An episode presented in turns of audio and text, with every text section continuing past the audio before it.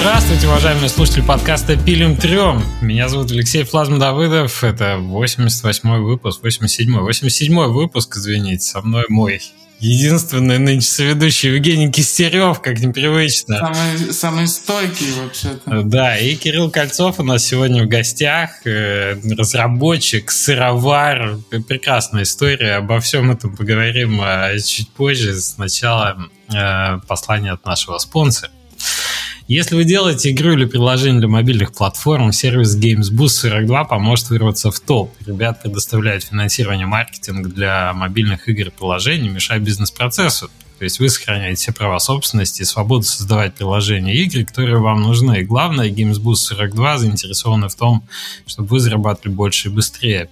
Для этого они готовы предоставить вам не только деньги, они могут помочь закупкой трафика рекомендуют дружественные, опытные рекламные агентства. Подробности на сайте gamesboost42.com. Повторяю, gamesboost42.com ком. Спасибо ребятам за то, что поддерживают наш подкаст. Здравствуй, Кирилл, еще раз.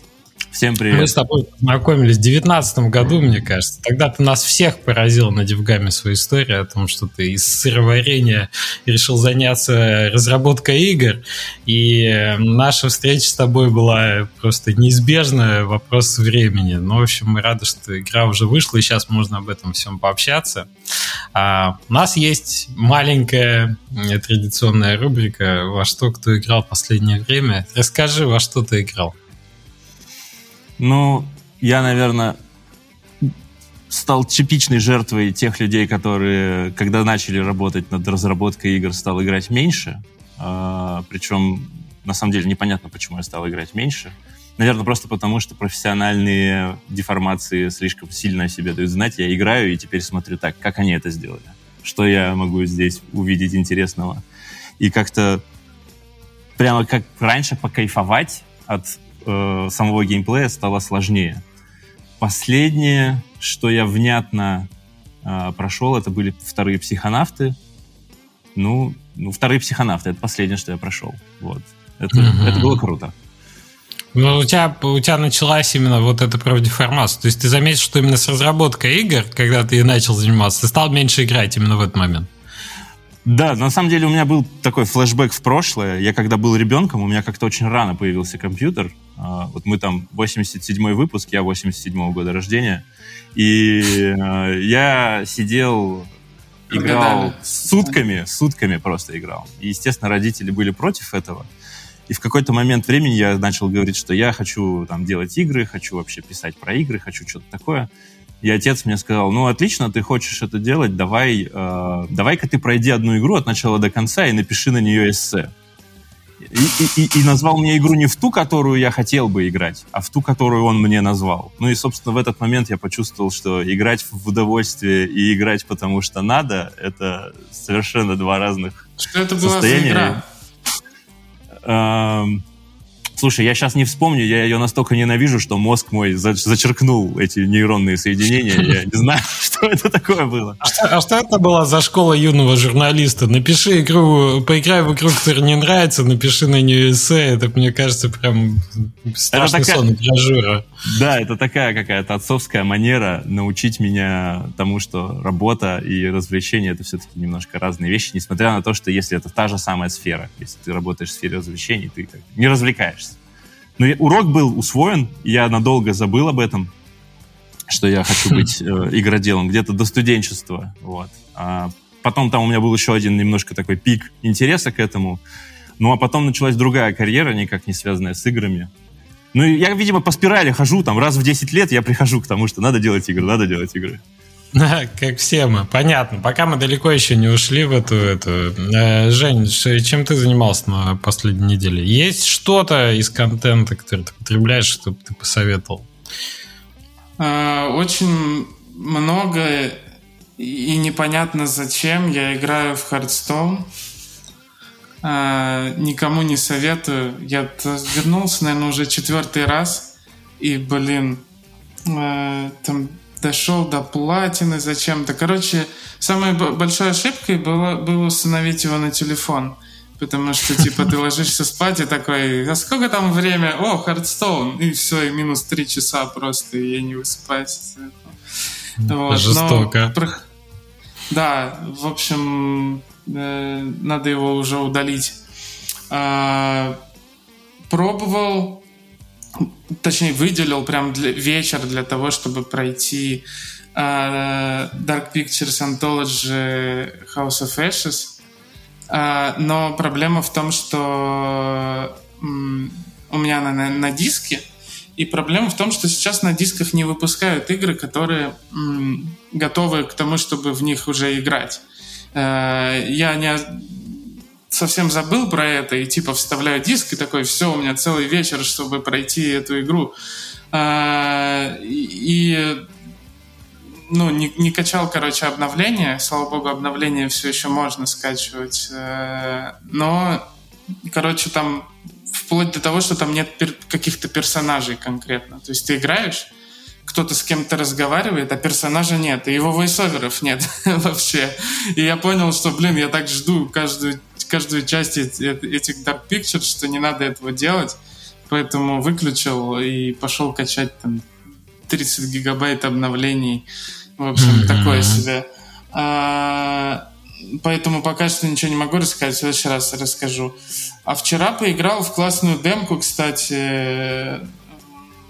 Terra Nil игрушка от э, Devolver и Free Lives, э, студии, которая Broforce там всякие сделала и все такое.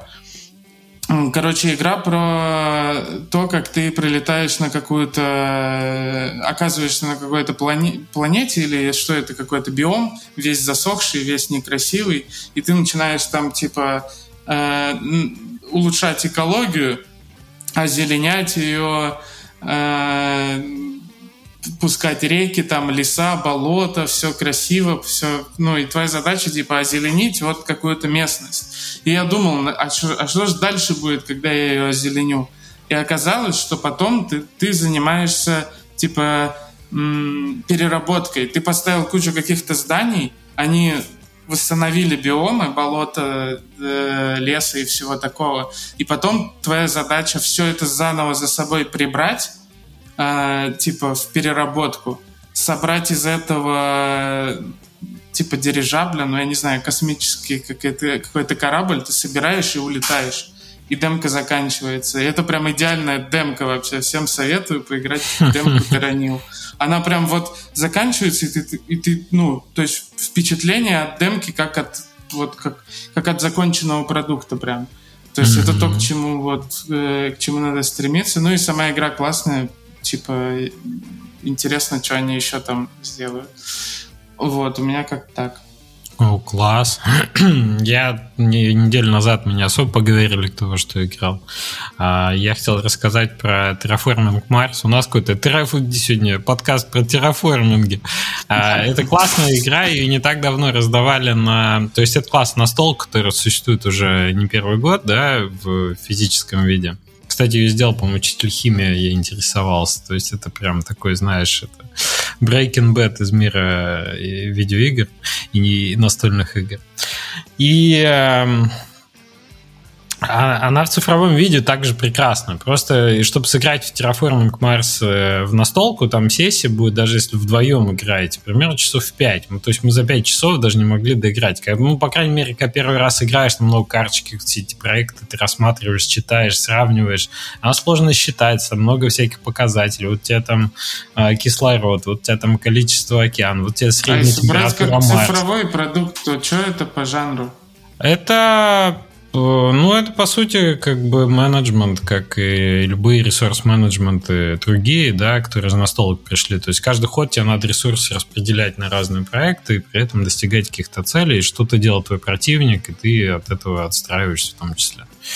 Вот, но она очень глубокая, очень классная, в цифровом виде она с мультиплеером существует. Я играл, я тоже ее поставил на телефоне, кроме компа, я понял, что я не могу, и что мне надо продолжать в нее играть. Я в течение недели, наверное, играл по 2-3 сессии в день, а сессия уходила, ну, час, наверное, она занимает, да, то есть ты, у тебя это как вот ты подкасты слушаешь на это, а я вот в машине там приехал, куда-нибудь сижу, вот у меня 15 минут, я там пару, пару ходов сделал, да, это прям очень классный experience был. Дело. До сих пор вспоминаю с большой теплотой. Сейчас жду, с кем можно будет поиграть наконец-то, онлайн или офлайн в это дело. А, ну и черепашки ниндзя вышли, очень крутые, новые. О, ты поиграл? А, да, да, я там ну, половинку, наверное, сейчас пробежал быстро. В геймпассе они тоже есть, что приятно. И выглядит отлично. И вот это вот тоже твое такое детство, которое тебя... То есть experience чисто вот Денди, Сега там 18-16 А я вот не, не углублялся. Это прям те черепашки, которые там по Сеге были на четверых. Не, а они вот воспринимаются для тебя как та память именно от тех черепах. Конечно, другой продукт, он сильно переработан, там усложнена боевка, он нарисован там с нуля. на шестерых можно, да? Да, до шестерых. Ну, шестеро, на мой взгляд, многовато. Лучше, наверное, больше четверых не брать для игроков. Но смысл в том, что вот look and feel очень, э, как сказать, э, у тебя очень ностальгично это все воспринимается, особенно если ты тогда в такие битэмапы рубился с кем-то вдвоем на, на джойстиках. Вот. Так что рекомендую. По крайней мере, визуально пример, потому супер. что Кажется, что это вот типа правильный способ перевыпустить что-то очень старое. Сколько пытались с Battletoads там сделать и с, uh-huh, с чем uh-huh. там Street Fighter, они пытались новую графику сделать там пере, под новый манер.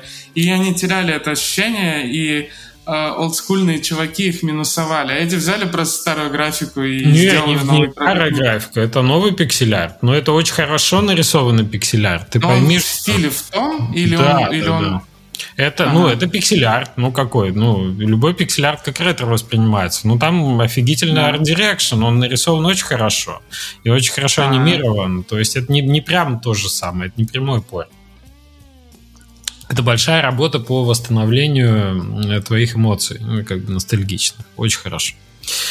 Так, ладно, все, мы отвлеклись немножко. Возвращаемся к Кириллу. Кирилл уже заскучал. Так, э, слушай, расскажи, вот где, где-то после того, как тебя заставили эссе писать на игры, и в какой, в какой момент ты начал делать э, сыр и ферму завел? Вот это вот все. Блин, ну, тут тут надо как-то очень емко рассказывать, потому что э, мемуары это дело такое э, тяжелое. Значит, э, если очень коротко, то где-то в студенчестве вот второй виток всплеска интереса, он был э, вызван выходом игры Postal 2. Значит, вышел Postal 2, и я со своим хорошим другом э, открыл для себя то, что прямо в дистрибутивах игры был Unreal 2.0 Editor ты просто его запускаешь, и оказывается, можно что-то делать. Вот. Для меня это было супер откровением. Я такой, ух ты, а, я сейчас сделаю, короче, свою игру. Вот, мы стали делать, мы стали делать что-то на его основе. Ну, естественно, нам в юношестве очень нравилась вся эта история с тем, что можно что-то попинать, куда-то нассать, вот это все. Вот, это прям очень вдохновляло на то, чтобы делать. Вот, и мы... А... Теперь ты делаешь сыр. Как это связано как-то, да, Кирилл. Объясни, пожалуйста, да. Это как в лучших сериалах, знаешь, подвязка, завязка неожиданная, развязка еще более удивительная. Вот. В общем, мы научились делать какие-то модельки, мы воспроизвели свои квартиры, свой универ, а, свои дворы, а, озвучивали это все, что-то там научились делать какие-то скрипты, и поехали вместе со всей этой штукой. А, тогда, по-моему, это было Кри. Я вот не помню, какой год, наверное, 2005, что-то типа такого. В общем, мы поехали в Москву, но, естественно, ну, у нас какой опыт? Мы вообще студенты, там, ноль опыта. Вот. Я пришел э, к каким-то дяденькам, там была Акелла, которые издавали постол у нас в России. Я пришел к ним и говорю, ребята, вот смотрите, мы тут что-то делаем. Они такие, вау, это, это, короче, круто, что вы что-то делаете, давайте что-то делать. Вот. Э, мы оттуда уехали, и никто ничего не делал. Ни они мне не перезвонили, и мы, естественно, ничего не делали, потому что началась сессия, мы все забыли, короче, и все пропало. И потом через Для год... вас сам, сам факт был от Акела фидбэка уже победой, видимо. На да. этом можно и остановиться. Нет, наверное, самая большая победа была то, что там был Винс Дейзи, это который глава Running Kissers, которые сделали Postal. И он мне дал автограф, и у меня где-то хранится его автограф, и я такой, все, это мой путь в геймдев однозначно. Вот у меня визитная карточка, короче, теперь есть. Вот. И мы... Я до сих пор помню, что Running the Scissors, да, вот эта студия это делала. Это же Postal, ну, реально легенда была в свое время. Второй. До сих ну, пор, по-моему, Postal делают. Вот. И мы, и мы, короче, через год, после того, как съездили в Москву, узнаем, что выходит какой-то, ну, я не помню точное название, у меня проблемы с названиями, выходит какой-то постол, не знаю, там, Армагеддон чего-нибудь там, какого-нибудь дня, и это спин или аддон ко второму постулу, которые сделали другие российские разработчики на заказ Running with Kissers. И я такой, блин, если бы я был старше, это был бы я. Вот. Это, наверное, был второй виток, самое близкое, что у меня было какое-то касание. Потом я ушел вообще заниматься своими какими-то делами. Я вышел из универа, пошел работать айтишником в энергетику. Долгое время я работал в энергетике. А, думал, что ну все, вот энергетика это прям, это прям мое. Вот. А потом как-то случайно из энергетики я попал э, в производство, в переработку молочных продуктов и такой, нет, молочные продукты, вот это прям точно мое. Вот, и мы, у меня началась какая-то долгая эпопея того, что я стал... У меня какая-то там такая была жестко, быстрая э, ну, назовем это карьерная лестница на тему того, что именно я делал потому что я начинал как бы с айтишки, а потом такой, так, ну отлично, молоко, э, из него же надо что-то... Закончил растишка. Шутки за 200 сегодня, прям весь этот. Ну, блин, что поделать. Вот. Не, все нормально. Мы, короче, вот просто там, начиная с каких-то понятных э, нам там девелоперам вещей, я пришел к тому, что я знаю молочные белки, что с ними делать, как превратить сырое молоко в какой-нибудь ультрафильтрационный творог. Вот, ставил все эти Блин, установки. это так круто, мне кажется. Слушай, Кирилл, вот те, кто слушает в аудиоформате, они не видят, но те, кто в видеоформате, видят, что рядом, во-первых, за тобой корова появилась сейчас. Офигеть! Отлично. Очень хорошо. А во-вторых, рядом с тобой стоит эм, бокал винный с чем-то белым. Что это? Ну да, это, это естественно, молоко. У нас, э, ну, тоже профессиональная деформация. Из всех кулеров в офисе, естественно, там течет молоко, из кранов течет молоко. Это, это, это как бы не избежать. Это просто вот такая вот история. Ну и, в принципе, э, сотрудники, вот многие говорят, что там разработчики какие-то странные. Ну, давайте называть вещи своими именами. Довольно часто они бывают откровенными козлами. Вот у нас, э, в принципе, офис тому подтверждение. Я реально советую слушателям, придумали, да, пересмотрите видео. слушают, зайдите на YouTube, вот это...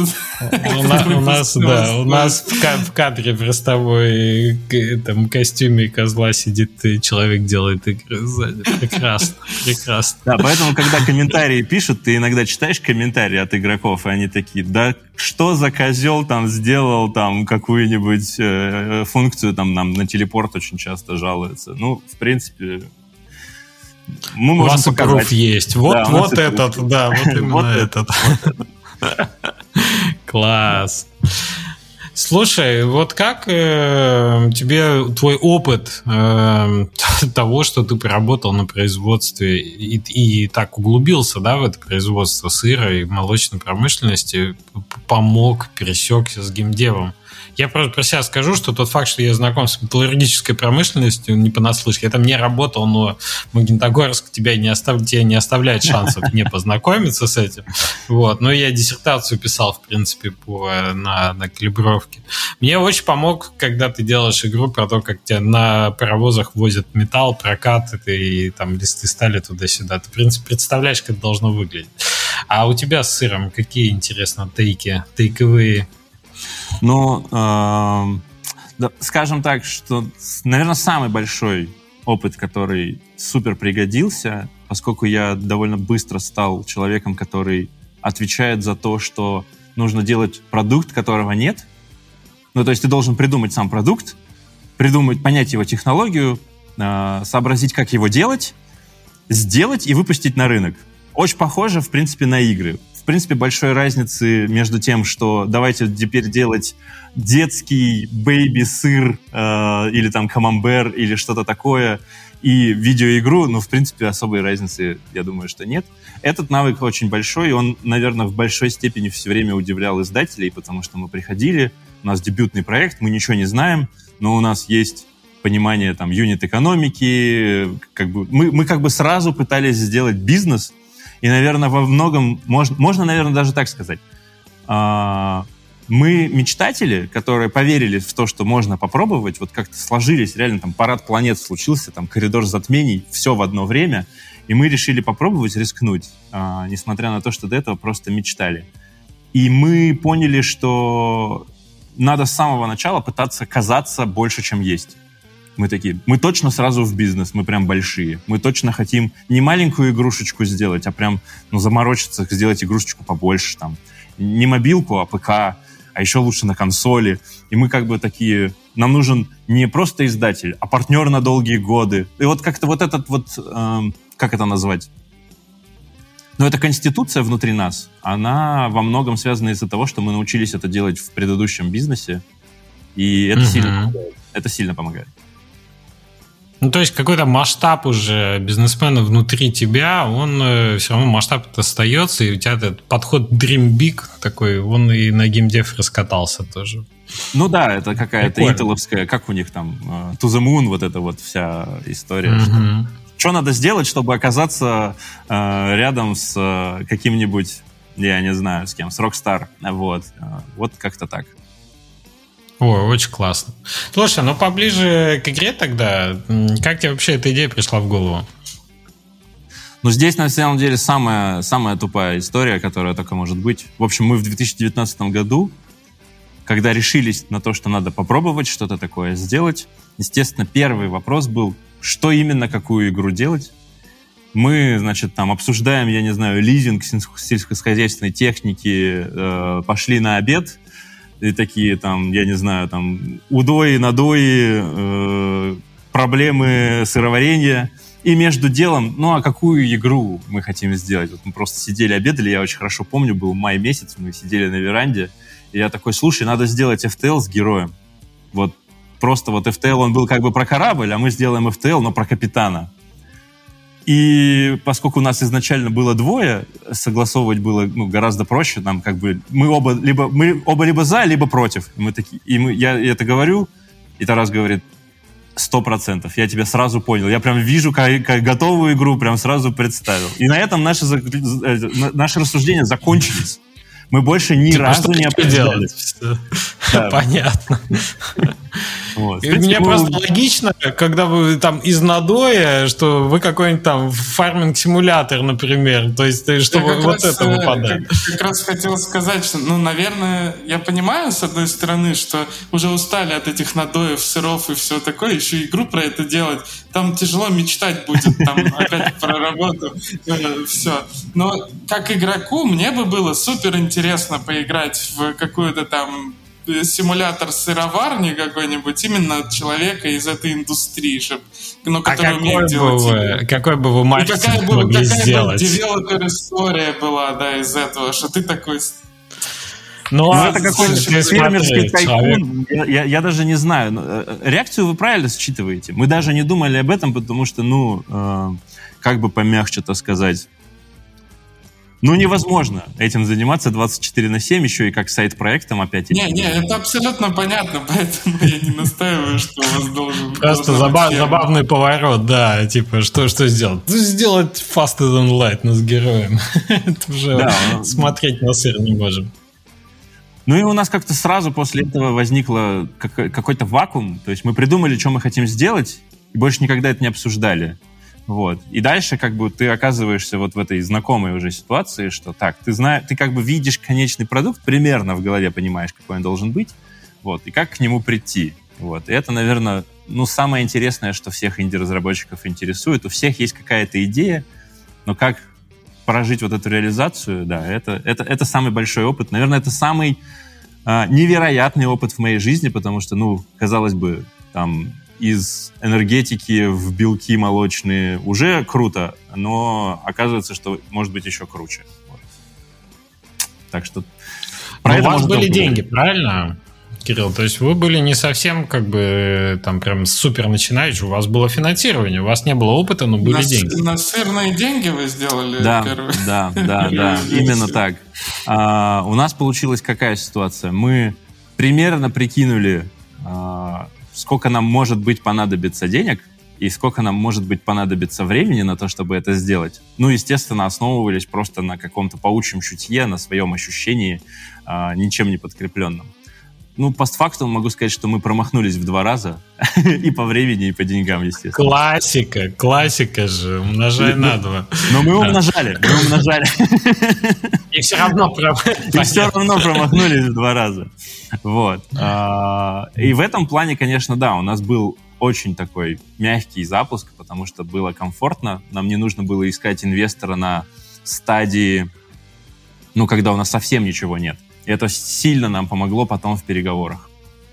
Вот. Мы как... Ну, это было бы, кстати, супер трудно в вашей ситуации, когда вы еще не делали ни одного проекта, просто сказать, тейл с героем, дайте денег. Да. Нам даже потом было трудно, но но, но у нас появились плюсы. Мы как-то поняли, что из-за того, что мы уже вложили какую-то сумму денег э, на момент, когда мы начали публично показываться и общаться с издателями и с инвесторами, мы поняли, что мы взяли на себя большую часть рисков, которую как бы снимаем с, последующих инвесторов. И это открыло нам перспективы общаться на тему э, royalty share, ну, как мы делим. Мы, и, и мы вели очень ну, лучший процент, конечно. Да, мы, мы, мы, мы, мы очень такую агрессивную политику на эту тему вели, и, и, и нам это сходило с рук. Но это нормально. Это же понятно. Если вы уже вкатали довольно большую часть бюджета своего а, в проект, то вы можете претендовать на больше процент абсолютно. То есть там, не знаю, если... А вы всю разработку оплатили? Небольшой автоп? Э? Я думаю, что процентов 60, наверное, так получилось. Угу. Ну, как бы вообще хороший, хороший честный процент. Большая часть, больше половины. Ладно, мы к этому еще вернемся. Пока что мне очень интересно, вот у вас есть деньги, у вас есть мечта, вас двое, придумали в ТЛ с героем. Что вы делали дальше? Что надо команду нанимать. Это же, ну, как бы нельзя взять и зайти отдела. И, и, а может и так было. Людей искать, теперь вы делаете игру. Что? Э, да, на самом деле было и так, и так. Потому что, ну, мы все равно тут все такие с приветом, ребята. А, ну что, мы такие придумали, что надо ее делать. Я примерно посмотрел. Что, что я делал? А, я как-то научился быстро пользоваться Steam Database. Вот. Я такой, так, Steam Database, окей. А, сколько там у FTL продано копий? Смотрю, ну, примерно понимаю, что вот примерно столько копий. Я такой, так, мне надо, э, ну, рассчитывать на 1% от этой аудитории. Вот 1% я, ну, как-нибудь наскребу.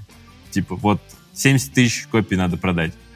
Ага, 70 тысяч копий, примерно посчитал какую-то юнит-экономику, сколько мы можем получать, почем мы можем продавать. Ну, как-то вот я там... Я, естественно, ее пересчитывал, ну, не каждый месяц, но там каждый квартал я ее пересчитывал, это факт. Вот. Так у нас сформировался какой-то бюджет, вот мы такие, так, ну, это должно стоить примерно вот столько в нашей голове, э, плюс палец потолок. Теперь надо было найти ребят. И тут нам повезло прям сильно второй раз. Э, мы вообще пропагандируем, что на сырзаводе, что в компании серверских технологий, э, что мы про людей. Нам как-то вот люди во главе угла. И это нам сильно-сильно повезло. У нас э, в маленьком городе была компания, она до сих пор существует, Elephant Games. Они занимаются мобильными играми, разработкой мобильных игр. И они... Казуальными, да? Да, и, ну, ну там Hidden Object и Match 3. Вот. И они делают это уже десятилетиями, просто очень много. И, естественно, это такая хорошая кузница кадров, которая у тебя локально, на локальном рынке э, вырастила там сотни сотрудников, которые что-то делали. Ну и наше первое действие было, мы нашли человека, который знал их всех, вот, пригласили его в партнеры, он стал нашим третьим э, соучредителем всего этого происходящего. И он пошел, вот как раз-таки, у него была самая сложная миссия э, пойти и сказать, что сыровары хотят сделать FTL с героем, и что в это надо поверить, что это не прикол. Вот. И каким-то образом он э, буквально за месяц привел нам основной костяк, вот, который у нас сейчас существует. И ну, я для себя называю этих людей профессиональными наемными убийцами, потому что ну, в моих глазах это выглядело именно так. То есть мы поговорили, я им рассказал все, что я представляю себе как конечный продукт. Я так понимаю, что там была какая-то ну, внутренний запрос на то, чтобы делать что-то не похожее на матч 3, он существовал уже у ребят, и тут вроде бы есть какое-то предложение, которое, ну, прям сильно полярное от того, что они делали все это время, и вот это, наверное, была точка интереса основная, в которой мы сошлись. И мы договорились, и для меня это выглядело так. Я начал делать офис, вот в котором мы сидим, его вообще ничего не было. Я такой, так, ремонт офиса, покупка техники, там что-то, что-то, я все такое, ну... Прям по хардкору зашел, да, да, да, да. Ну, это, это опять же, это вот э, профдеформация прошлого, там, мне надо сделать... Там, ц... я, так, я просто смотрю, у меня до сих пор офиса нет, как бы. Мы такие, так, цех, цех нарезки, и, там, офис, все похоже, я делаю то, что умею. Я, значит, это сделал, и ребята выходят в первый рабочий день, и, ну, они реально вот как хитманы с чемоданчиками для меня выглядели. Они такие пришли, достались, развернулись, все сами собрали. И мы такие, типа, вот, понятно было уже, что делать. Был какой-то очень-очень плохой документ геймдев написан. Ну, геймдизайн документа тогда вообще еще не было. Он был такой на, на салфетке. И мы такие... Оба. А среди них не было геймдизайнера? Нет. Какой состав этих? Нет, людей? не было. У нас сначала пришел наш ведущий программист, получается, с сатанинским каким-то опытом. Наш э, лид-артист, тоже бешеный опыт э, за горами. Э, программист в подмастерье. Э, так, чтобы сейчас вот, вот, вот надо прям супер четко вспомнить. Uh, еще один 3D-художник, uh, который, ну, просто там творил какие-то невероятные вещи. В моей голове, типа, это невозможно то, что он делает. Это, это было, типа, что-то супер за гранью. Вот. И нам помогали с, на удаленке, как бы на аутсорсе, помогал геймдизайнер, он только-только начал писать э, этот документ, а до этого вот на салфетке то, что я написал, вот, вот только оно и было. И, в общем, они пришли, разложились, и через э, три месяца у нас был прототип. И мы такие, ну, в моей голове это было, вау, э, ну, это уже похоже, в это уже можно играть. У нас тут еще между собой есть такие приколы, что через три месяца у нас был прототип, и где-то через год у нас была альфа. И э, с, с момента альфы мы еще почти там два года что-то делали, и Тарас уже не видел разницы. Он такой, так все, одно и то же, ничего не меняется. Что вы там делаете? Ну, первые 90% игры и вторые 90% игры, как известно. Да, да, да. Да. В общем, мы начали с людей, и нам очень повезло, что мы очень сильно, очень быстро, очень качественно, очень сильных ребят нашли, которые стали костяком, и дальше мы уже просто, ну, вот эти бриллиантики обрамляли новыми какими-то приобретениями, находили очень точечно ребят, которые вот уже после этого, кстати, все были в формате, э, ну, у нас, мне, мне очень нравятся эти истории, там, Пришел парень, э, работал в шиномонтаже, всегда мечтал работать 3D-артистом. Э, Я на него смотрю, смотрю на других 3D-артистов, у которых огромный стаж, и говорю, нет, вы с огромным стажем нам не подходите, вот этот наш человек. И он вырастает у нас прямо вот в супер-супер классного чувака. И там, ну, про программистов мы из IT-отдела никого не забирали, но мы забрали, например, дизайнера, который у нас занимался упаковками. Он делал там упаковки для сыра, например. Мы такие, все, ты UI UX дизайнер погнали.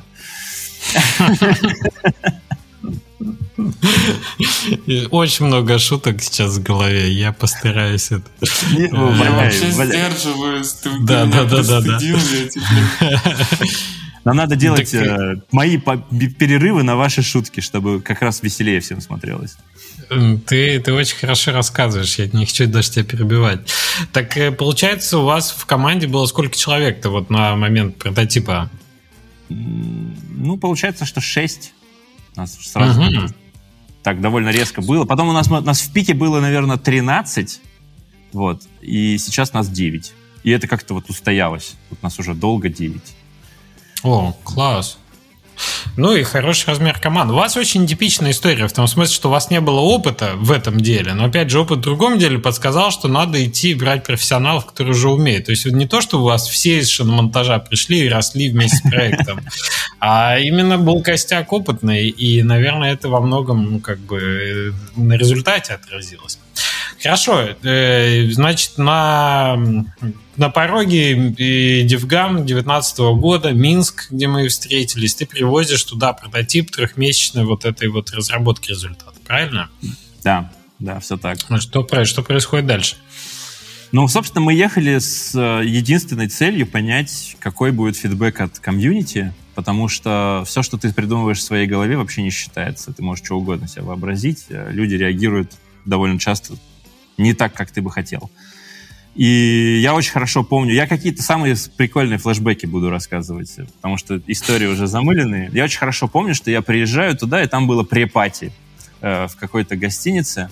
И я, значит, стою, я двухметрового роста, чтобы все понимали. Ну, меня прям сложно не заметить. Я специально одел ту же самую рубашку, что была на Девгаме вот сейчас. Я специально да, оделся ярко.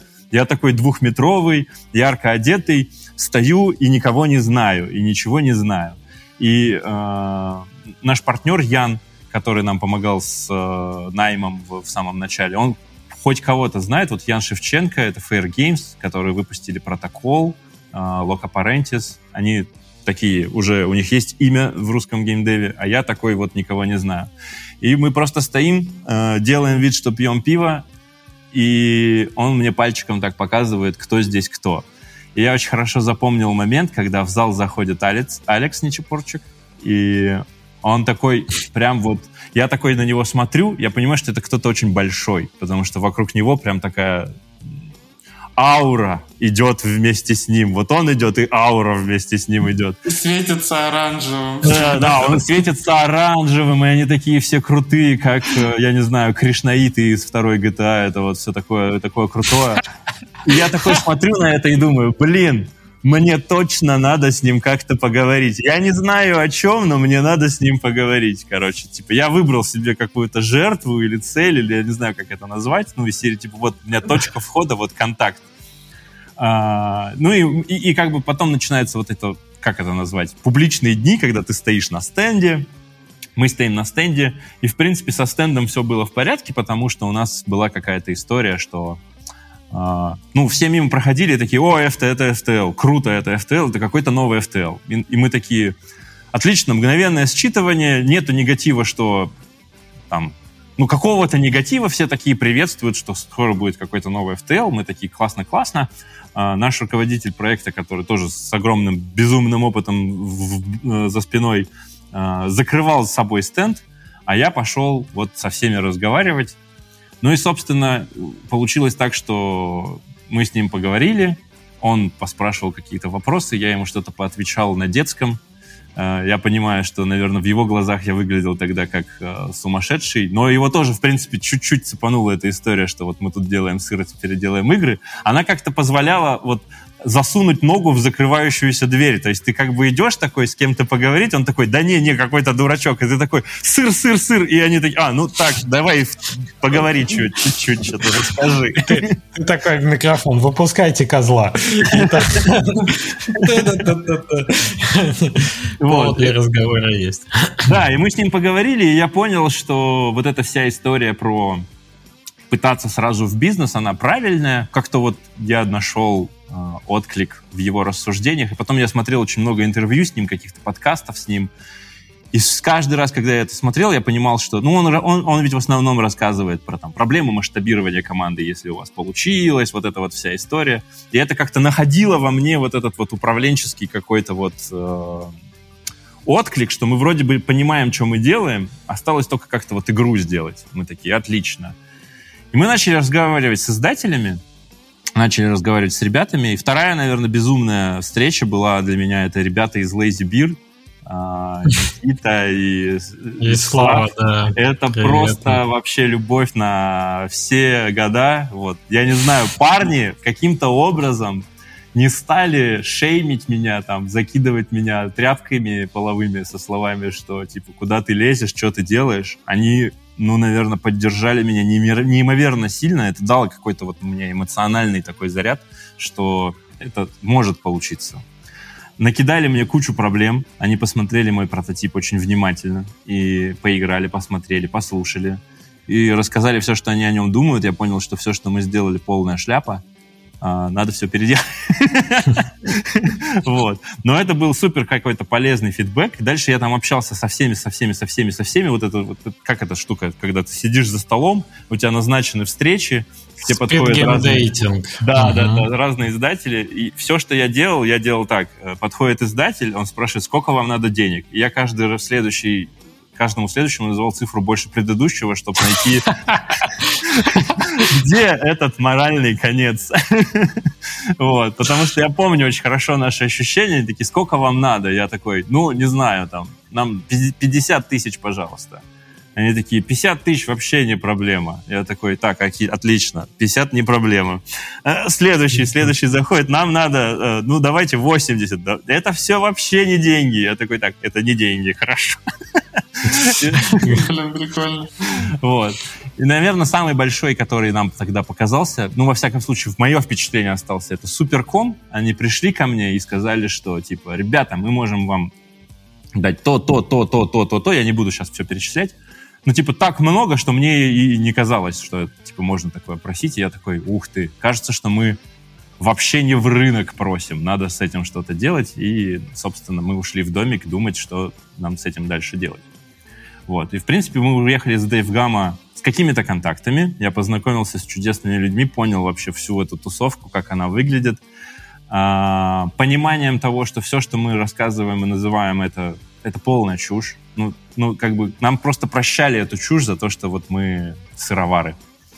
Вот. А, но, но, но разговаривать на серьезке в таком ключе было невозможно. Мы как-то все это поняли, уроки для себя извлекли и уехали делать альфу.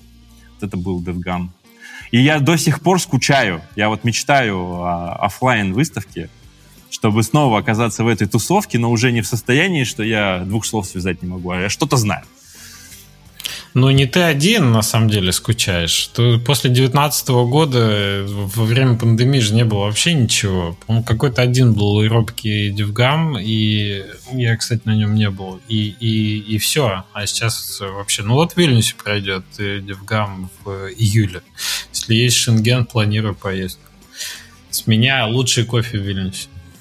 Я, пытал, я попытаюсь, я попытаюсь. Я не знаю, успею я или нет. Ну и я не регался, но я думаю, что если написать лирики, то можно, наверное, как-то там попасть все равно.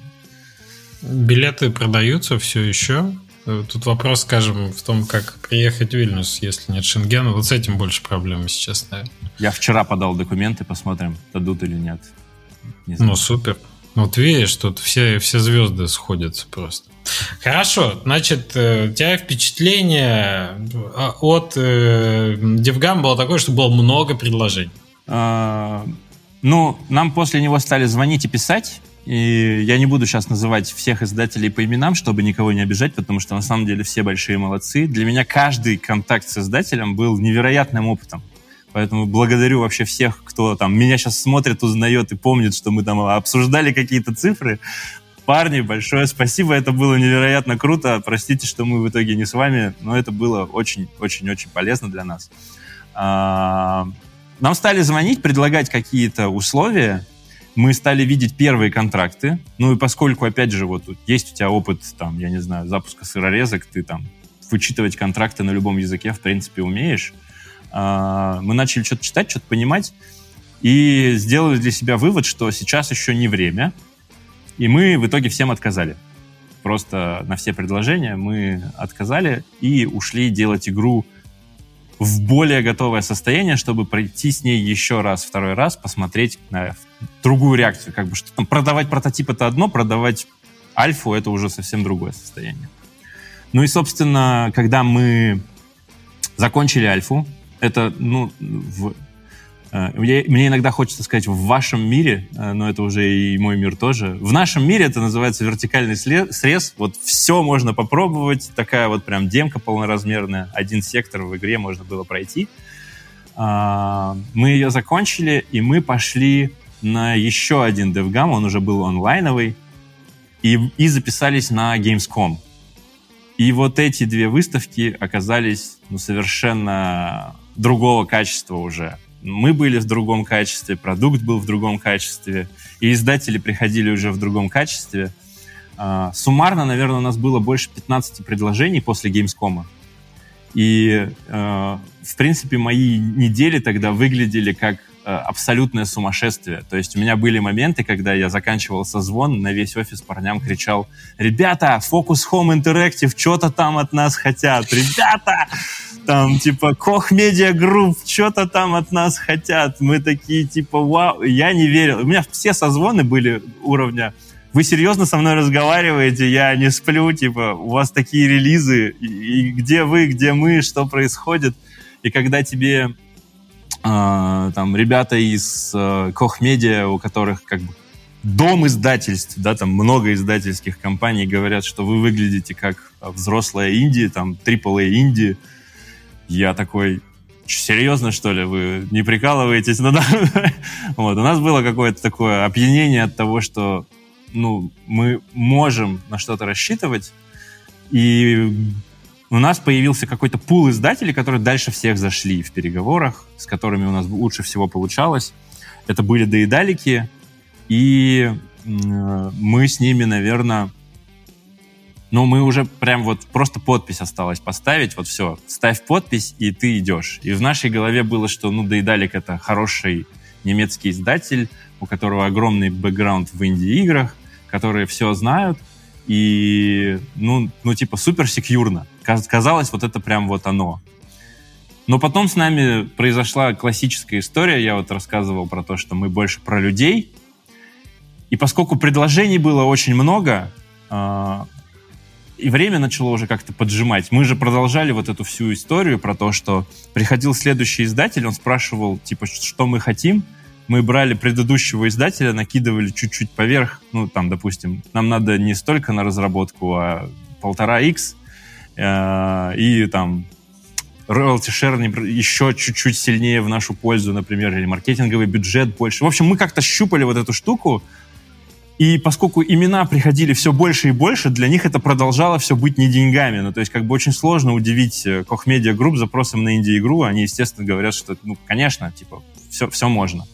Но я думаю, что э, мы не подписывали никаких NDA, нет никакого секрета. Я думаю, что инди-разработчикам по кайфу будет знать какую-то такую прикольную историю. Да, конечно, я если нащ... можешь их рассказать. Да, я, я нащупал вот этот потолок. То есть когда-то я до него дошел. Вот э, наконец-то. Наконец-то, да, наконец-то. В общем, у нас уже два контракта, на которых можно поставить подписи и сдаваться. И к нам приходит еще один издатель, который говорит, что, ребята, мы точно хотим. Вот прям вы прям нам в портфолио игр ложитесь идеально, мы с ними созваниваемся, все супер. И, и мы поним, я понимаю, что я занимаюсь этим уже полгода. И ну, в какой-то момент времени надо сказать слово «хватит», ну, типа вот, чтобы не оказаться как старуха у разбитого корыта. И, в принципе, время тоже денег стоит. И надо что-то было решать. И вот приходит еще один, мы уж выбирали только между двух. И приходит еще опять новый третий – и я такой, ну, хорошо, нам надо миллион евро, э, и мы точно подписываемся. Вот прям всех остальных забываю, я подписываю с вами соглашение о том, что что бы ни происходило, неважно что, я типа ваша навеки. Вот. Миллион евро и поехали. На что я получил письменный ответ, что типа хорошо, мы рассмотрим, то есть не сразу нет. И я такой, да господи, ну не сразу нет, серьезно, типа, как это может быть? Это же уже вообще за гранью добра и зла. Вот. Но письменный ответ мы уже не получили, и я такой, ну ладно, все. Э, это, это вот тот супер потолок, выше которого уже ну, неадекватные какие-то намерения. А, так что, ребята, не бойтесь, если кто-то пытается сейчас в Индии разработку, ищет издателя, мне кажется, что даже если вам откажут, это ничего страшного. Надо просто пытаться. Все, все что до миллиона, в общем, все реально, да? Все реально. Евро. Все реально. Все Слушай, реально. а на тот момент сколько вы сами потратили? Тут же еще взаимоотношения э, качества продукта и того, что готовы издатели дать. То, то, на что дадут миллион, например, будет сильно отличаться от того, на что дадут 50 тысяч максимум. Все сильно зависит от того, что за игра. Вы сколько потратили? Мы на тот момент потратили, наверное, 1150, может быть. Угу. Не так много, но уже для нас все равно ощутимо. А, мы уже чувствовали, что нас как-то припекает доставать деньги еще и еще, и конца как бы уже не видно, и мы хотели заручить. Для, для нас, наверное, у нас еще были споры с Тарасом активные на тему того, выходить в сам издат или выходить с издателем. И э, он был проповедником истории того, что надо выходить в сам издат, потому что, ну, кажется, что мы понимаем, что мы делаем, и, скорее всего, мы что-то сделаем. А поскольку все делалось принципе, моими руками, у меня был какой-то страх, я боялся, что ну, нет, мы вроде понимаем, что мы делаем, но и с таким же пониманием весело облажаемся, а попытка всего одна. И я как-то хотел подстраховаться, поэтому я искал издателя, который был бы для нас наставником, партнером, который научил бы всему этому. Я, кстати, разговаривал со всеми и говорил, вы помимо того, что сами будете заниматься маркетингом, я бы хотел учиться заниматься маркетингом вместе с вами, чтобы это не было, что за ширмой что-то происходит, и вот вам результат готовый. И все соглашались. Класс. Вот, все соглашались. В итоге мы много чего Все соглашались, потому что оно так и происходит всегда. Типа, ты в итоге вместе с издателем занимаешься маркетингом, но обычно... Ой, не говори еще, Жень, я про это отдельно могу что-то рассказать. Вот.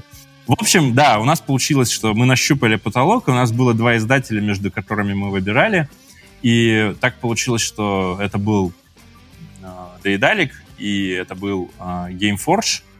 И mm-hmm. Gameforge, они известны тем, что у них огромные ММО, они там миллион лет на рынке ММО, и ни одной инди-игры. И тут вот случилась вот эта вся история, когда мы начали выбирать э, на тему того, что, ну, типа, по какому критерию делать выбор. Потому что, в принципе, все было очень близко, похоже, и э, все классные, и одни классные, и другие классные, и у одних есть сильные стороны, у других есть сильные стороны. И одни нравятся, и другие нравятся. Ну и в итоге мы выбрали, наверное, также там сердцем, чуйкой, я не знаю, там кто-кто по гороскопу, просто по принципу, с кем нам ближайшие несколько лет созваниваться, разговаривать, там, работать, вот это вот все э, а, просто проще, эмоционально проще. Вот. Выбор был только вот на эмоциональной какой-то стороне и окраске, поэтому, опять же, я не знаю, я вот, возможно, лишнего что-нибудь наговариваю, но никто не подумайте, с дейдаликами все в полном порядке. Вот, э, супер классные чуваки. Если они вам делают офер, просто э, танцуйте так же, как мы танцевали. Это было супер классное время. Вот просто мы сделали свой выбор вот так же, как у тебя есть опытный 3D-шник или шиномонтажник 3D-шник. Э, есть один издатель, есть другой издатель. Вот почему я сделал такой выбор, я не могу внятно объяснить. Мне так вот показалось, что правильно. Угу, голосуй сердцем. Да. Вообще, во-первых, люди сильно отличаться могут, да, даже в рамках одного проекта там э, продюсер от издателя может смениться у тебя. Есть такие риски тоже. Да, да, именно так. Вот, поэтому тут, тут важно, наверное, смотреть на decision-makers со стороны издателя в том числе, от которых зависят, в общем-то, какие-то основополагающие Не, штуки. ну по факту правильно, потому что, ну, если честно говорить, то издатель, с которым ты начинаешь работать, ну, это реально лет на пять история с ним общения. Типа, то есть э, с ним придется много очень общаться, и надо, ну, ты же не хочешь пять лет общаться с э, человеком, с которым тебе некомфортно. Не то, что неприятно, некомфортно даже иногда бывает. Не находишь общий язык, еще что-то. Поэтому супер важно, типа, э, и спрашивать сразу, а кто будет продюсером нашим внутренним в издательстве, кто будет непосредственно работать, с ним знакомиться. Э, до подписания я вот всем, всем скажу. Вот, так что ну, я, в принципе, все так. Причем в нашем... поддерживаю. В нашем случае это было даже не про некомфортно, это вот вообще какая-то вот... Э, ну, есть химия между людьми или нет химии? Комфортно было mm-hmm. со всеми. Все классные и большие профессионалы. Вот. Вопрос именно про химию. Вот она как-то случилась, и мы сделали на нее какое-то основное решение, вот что да, здесь нормально. Ты как человек, который не понаслышке знаком с химией молочных белков, в общем, в этом деле понимаешь. Извините, я не мог удержать. Пожалуйста, у тебя тут интересный пункт дальше идет. Мне прям понравился. Про маркетинг, работу с комьюнити и ваши принципы. Что же у вас за принципы были такие по маркетингу и работе с комьюнити, раз вы это делали в первый раз? Ага.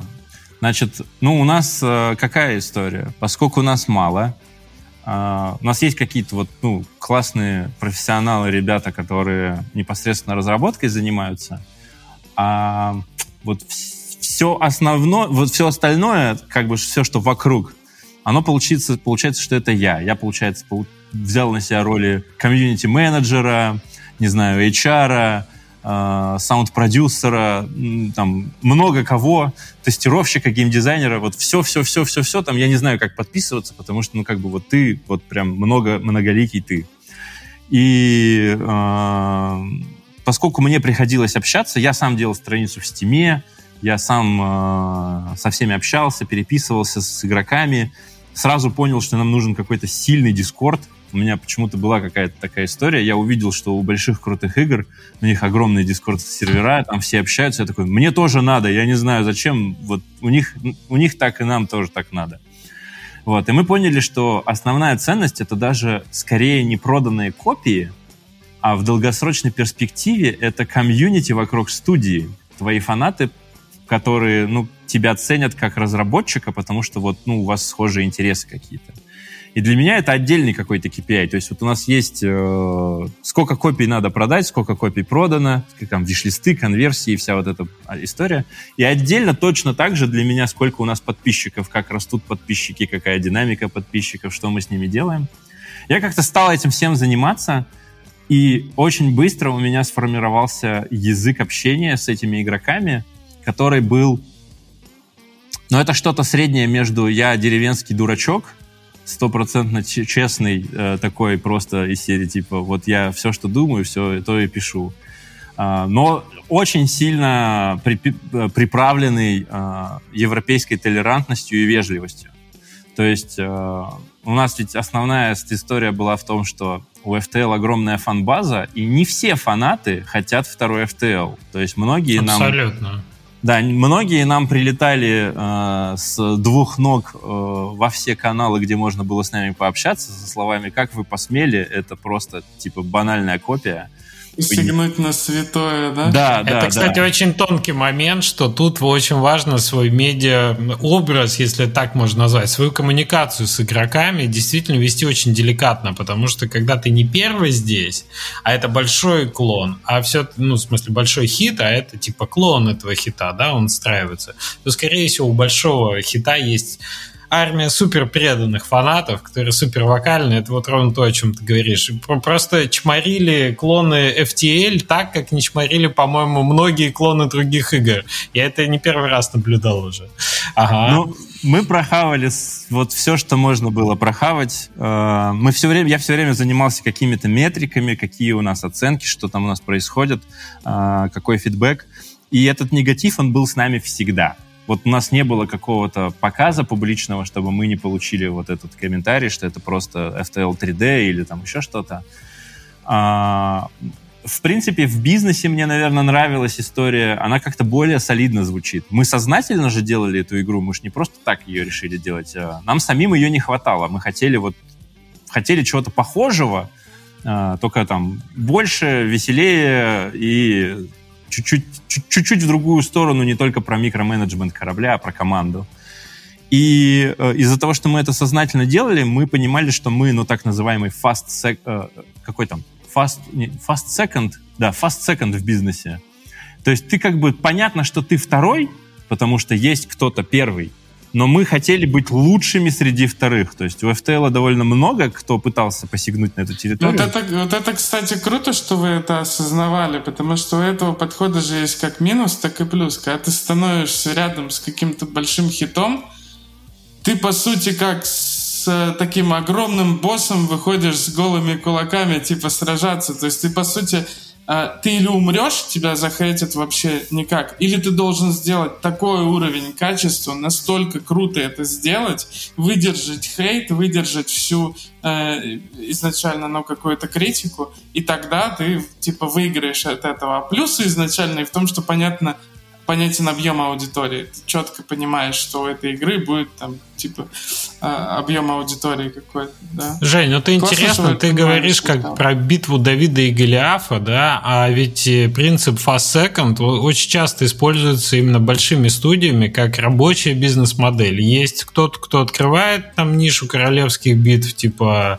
э, PUBG, да, и есть Fortnite, который туда приходит. Да, и... я понимаю, но, но это так ощущается, когда ты маленький, когда ты инди-разработчик и выходишь против именитой большой игры. Э, там, ну вот, да, это когда... прикольно. Я говорю, что прикольно, что ребята-то были меньше, они не были Electronic Arts, например, да, но решили Fast Second когда... сделать осознанно. Это легко делать, когда ты больше. Когда да, инди-разработчик да. сделал какую-то игру, а следом за ним огромный издатель делает такую же, но в 10 раз больше, круче, с большим э, бюджетом, мар- маркетингом и все такое. И на Game Pass ее выкладывают, да, да. Ну, типа, да. В общем, да, мы понимали, что мы хотим эту штуку, и у нас был постоянный хейт в комьюнити, и вот сформировался, э, он как-то, это само произошло, мы ничего для этого особо не делали, у нас сформировался вот этот посыл, э, очень честность, а, практически стопроцентная честность и открытость с игроками, э, ну такая вот, я говорю, это вот прям пограничное состояние, как будто дурачок пишет, а не серьезный какой-то разработчик или там издатель или еще что-то. Но вот прям вот то, что игроки хотят. И очень часто получалось, что у нас там есть ветки э, в Steam комьюнити, где нам прилетает ну просто ну невероятный хейт. Я начинаю на него отвечать. У меня все ответы вот такие лонгриды длиннющие про то, как начался мой день, как я почистил зубы, там, как мы что-то сделали, что мы... Ну, я утрирую, конечно. Вот. А, и после этого этот хейт прям сильно разворачивается, и этот человек вдруг осознает, что мы не то чтобы... Ну вот как, вот примерно, наверное, у них была реакция, что мы какая-то крупная компания, которая хотим просто вот нажиться на э, идее крутых Subset Games, которых мы очень любим. А, они понимали, что мы абсолютно простые люди, что у нас вообще может ничего не получиться, мы просто мечтаем попробовать, и они как-то становились нашими преданными фанатами после этого. Они прям конвертировались из супер негативных в супер позитивных, и потом со временем получалась ситуация, что ну, я уже мог не отвечать. Они прямо цитировали э, какие-то вот наши истории, ответы.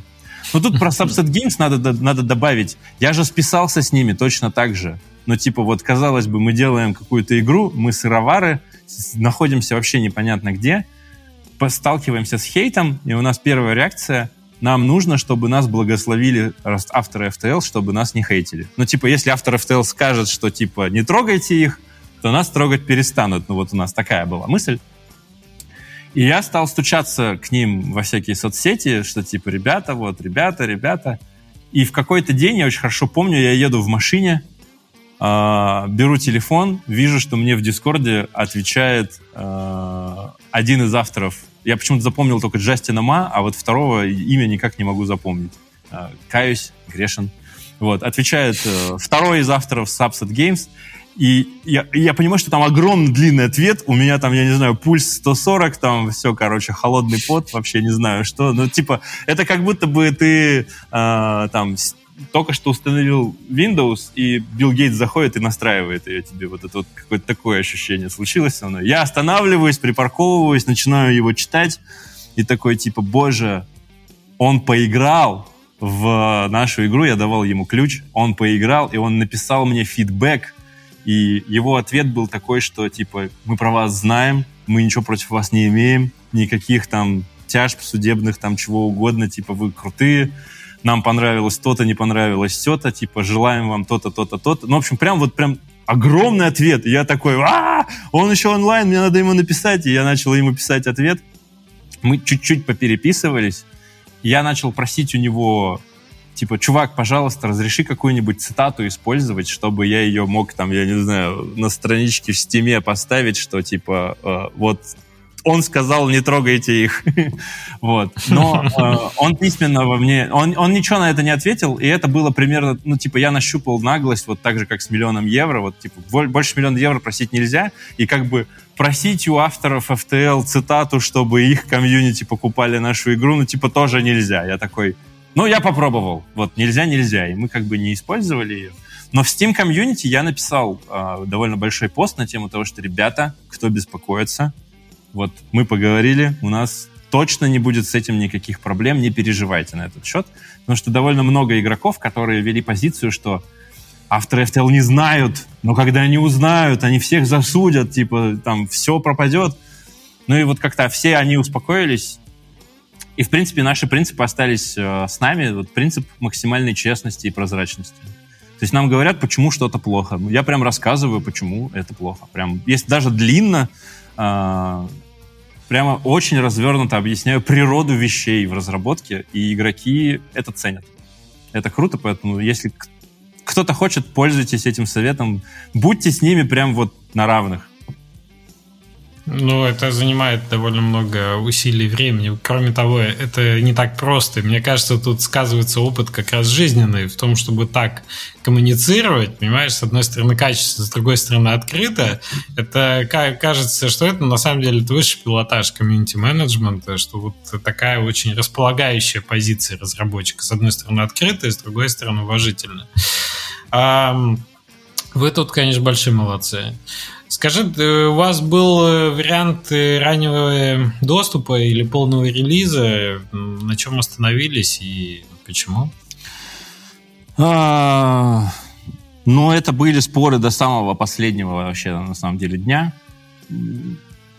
В общем, я не знаю, наверное, кто-то знает, кто-то не знает. Не очень сильно отвлекусь. В принципе, ранний доступ — это круто, но, насколько я понимаю, это не дает тебе э, фичер на главной странице Стима, кроме если как ты mm-hmm. топ-селлер. То есть топ-селлер mm-hmm. на фичер может попасть, даже если он в раннем доступе, но как бы получить достаточную порцию трафика в раннем доступе просто гарантированно, потому что ты как бы вот релизнулся, его, ну, он несоизмеримо меньше, чем полный релиз. И, в принципе, все наши душераздирающие скитания, они были связаны вот с этим хватит нам э, внимания аудитории, не хватит нам внимания аудитории. Мы очень долго думали, и мы сначала шли все на ранний доступ с мыслями, что так, ну, есть много примеров таких похожих игр, ты проверяешь гипотезу, появляется какая-то аудитория, ты что-то допиливаешь, и потом у тебя есть возможность получить очередной буст трафика от Steam. Вот. Но м- издатель решил, что да круто игра выглядит, какой-то ранний доступ, типа, давайте выходить э, в полный релиз. И мы пошли в полный релиз, и я узнал, что такое полный релиз. У нас с Женей были классные разговоры. Вот тоже, это, это надо сделать оф топик э, Значит, э, когда ты инди-разработчик, и ты особо никого не знаешь. Но я вот кого-то повидал там в Минске, ну, кого я успел? Не, явно же не всех. Но кого-то успел, с кем-то познакомился, кого-то видел, про кого-то слышал. Вот. А, а, а, огромная невероятная история. Э, э, значит, э, оказывается, всем можно написать. А еще можно позвонить. И оказывается, все отвечают. Это просто невероятная дичь. Я очень хорошо помню, я пишу Жене, я говорю, Жень, я точно знаю, благодаря Steam Database, что ты там с доедаликами издавался, ты точно должен что-то про них знать. И он мне отвечает мгновенно, да, звони. Я такой, что, звони? Блин, зачем ты рассказываешь? Мне сейчас будут писать. Ты можешь вырезать, если что. Если что-то, ты просто вырезай. Ну, в общем, ну да. да, когда есть возможность, конечно, почему нет. Это, короче, просто какая-то невероятная дичь, что ты можешь каждому написать, тебе отвечают, с тобой что-то разговаривают, тебе подсказывают. И вот э, Алексея-то как бы нету. Отдельный привет Алексею, если Алексей будет смотреть. Э, чем он нам супер страшно помог. Я не играл в Инмост, я каюсь, ну, типа, виноват, но знаю, что это такое, естественно, знаю его, э, как э, такой маленький игрок, вот. Но я каким-то образом где-то, я не знаю где, я увидел его презентацию, его пич для э, портирования на Switch. И он у меня как файл, вот этот документ, он у меня появился. Господи, спасибо тебе, Алексей, большое. Это было невероятно полезно, потому что мы, основываясь вот на этом документе, мы пошли ко всем издателям, и это везде заходило. Ну, типа, просто... Я просто брал так... У него вот этот слайд. Хорошо, здесь такой же слайд у нас. Я прям вот прям слайд за слайдом практически повторял. Поэтому, Алексей... Ну ладно, вы хоть не, не с питчем инмоста ходили ко всем издателям, тоже Вот. В общем, короче, оказывается, что все очень благоприятные люди, все можно написать, позвонить, все помогают, это очень круто. Вот. Ну а если там автопик вернуть, мы, в общем, пошли в полный релиз, и с Женей мы разговаривали, он говорил мне, все, что у тебя происходит в жизни до релиза, все не считается. И вот теперь я знаю почему. Вот у меня был релиз, и теперь я понимаю, я не, от, не только от Жени эту фразу слышал, а, я как бы, ну, примерно понимал, про что речь, но как бы масштаб бедствия я не понимал. Вот, теперь я это все понимаю. Все изменилось, жизнь совершенно другая, я уже никогда не буду прежним. А, так э, поясни, в твоей жизни-то что поменялось после релиза? Стало слишком там сложно, коммуникация изменилась, э, что, что именно изменилось? Ну, Тут, наверное, надо хронологически, наверное, прийти. Вот как мы выходили, какой у нас был, в какое время мы выходили. Это, конечно, супер отпечаток оставило. Но думаю, что в целом, если очень коротко ответить на этот вопрос, получится так, что мы... Ну, я понял, что это только начало. Что все, что мы сделали до этого, это была просто подготовка для того, чтобы на самом деле начать работать, потому что все, что мы сделали, ну, ну круто, но теперь это все не считается. А, это все вот только начало. Те все почти три года а, это была хорошая подготовка к тому, чтобы начать заниматься геймдевом. Вот. Это ужасно. Это, максимально неочевидная вещь, когда ты релизишь первую свою игру, что ты думаешь, что ты вот из последних сил там через кранчи какие-нибудь, через, через все ты добираешься до этого релиза и думаешь, что после этого что-то изменится. А, и такой уже отпуск забукал через неделю после релиза, там что-нибудь такое. А, а оказывается, что на следующий день после релиза надо работать еще больше, чем, чем за день до. И да. вот мы вроде бы даже это знали э, и слышали про все про это от старших товарищей, но это не прочувствовать. Вот только пережив это, ты на самом деле это ощущаешь. Да. Так что ну, это, да, это, это, это, это, наверное, как у девочек.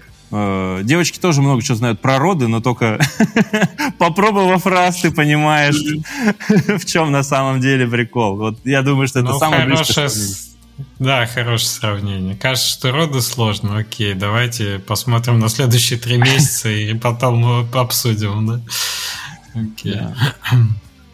А... На самом деле вот эти э, я так, это немножко сентиментальная часть, но вот эти вот вещи, э, поиск издателя, какие-то громкие имена, которые тебе написали, громкие СМИ, которые тебе написали что-то. Это на самом деле не мелочи, это супер важно, и запоминайте эти эмоции, потому что их со временем труднее повторить. И очень круто, что, что ты их испытываешь, и релиз, и все. Это не детская наивность. Это на самом деле есть тот самый крутой фан, те американские горки, которые, которые случаются в разработке. Вот. Все. Согласен. Я Согласен, подтверждаю. Okay. Ну, и они, они запоминаются. Что, как бы вся, рут... вся рутина, она забывается, а вот эти яркие моменты, они остаются в памяти, конечно, всегда. Mm-hmm. Ну, собственно, ради этого мы же и занимаемся этим, потому что это прет. А, так в итоге был полный релиз, и он состоялся да. когда? 28 апреля.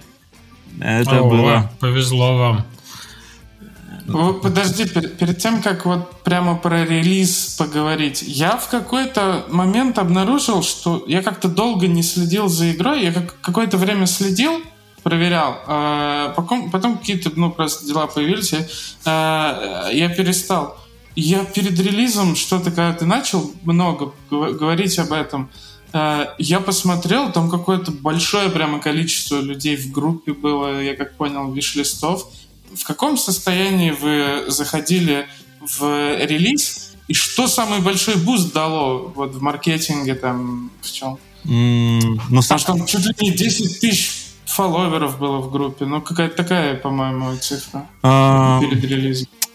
Ну, самый большой, конечно, буст нам дал это то, что мы делали еще сами. Это вот почему мы все время дрались на тему с издателем или без издателя. Мы же с первого дня начали что-то сами делать. Все эти выставки, вся вот эта вот какая-то активность, она нам сильно помогала. И у нас такой график, ну, я живу в Steam Database, там можно смотреть график э, фолловеров, который примерно коррелирует с виш-листами, если умножить его на 8, вот это вот вся история, про которую все разработчики знают. Уже 10-11, я бы сказал. У, все, у, все, у всех по-разному, да. Ну, в общем, э, у нас как бы он такой все время был такой растущий, и какие-то пики, вот. Э, Блин, я не знаю, меня убьют, наверное, если я про все про это буду рассказывать. Но, в принципе, сейчас такое время, непонятно, от чего быстрее умрешь. Значит, э, короче, э, фишка в чем?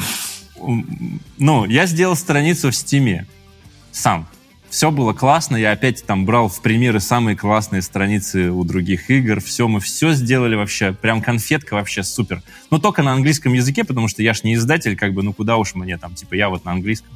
Что умею, то умею. Ну и мой английский, он тоже такой специфический. Значит, э, все, я ее сделал. Uh, у нас появились какие-то подписчики, что-то там начало происходить, потому что Steam стал показывать нас в похожие на FTL, органически как-то начало потихонечку все че- затекать к нам. И uh, у нас стояла дата релиза. Она стояла там, ну, когда мы думали, когда мы там выйдем, я не помню, в, как, в, какое, в какое-то время какого-то года, давным-давно. И мы э, занимаемся что-то там альфа-версией, все что-то делаем. И я понимаю, что я вдруг нахожу себя в Popular Upcoming. я прямо вижу я прямо вижу игру в Popular Upcoming в Steam. Ты забыл убрать дату. Я забыл убрать дату, и я, естественно, захожу в админку, пытаюсь ее убрать, а мне админка пишет, что, типа, нет, все, ты уже релизишься, брат, типа, забудь, и ты не можешь это сделать. Я, короче, у меня там уже, я не знаю, там, ну, я, в принципе, седой, я был чуть менее седой тогда.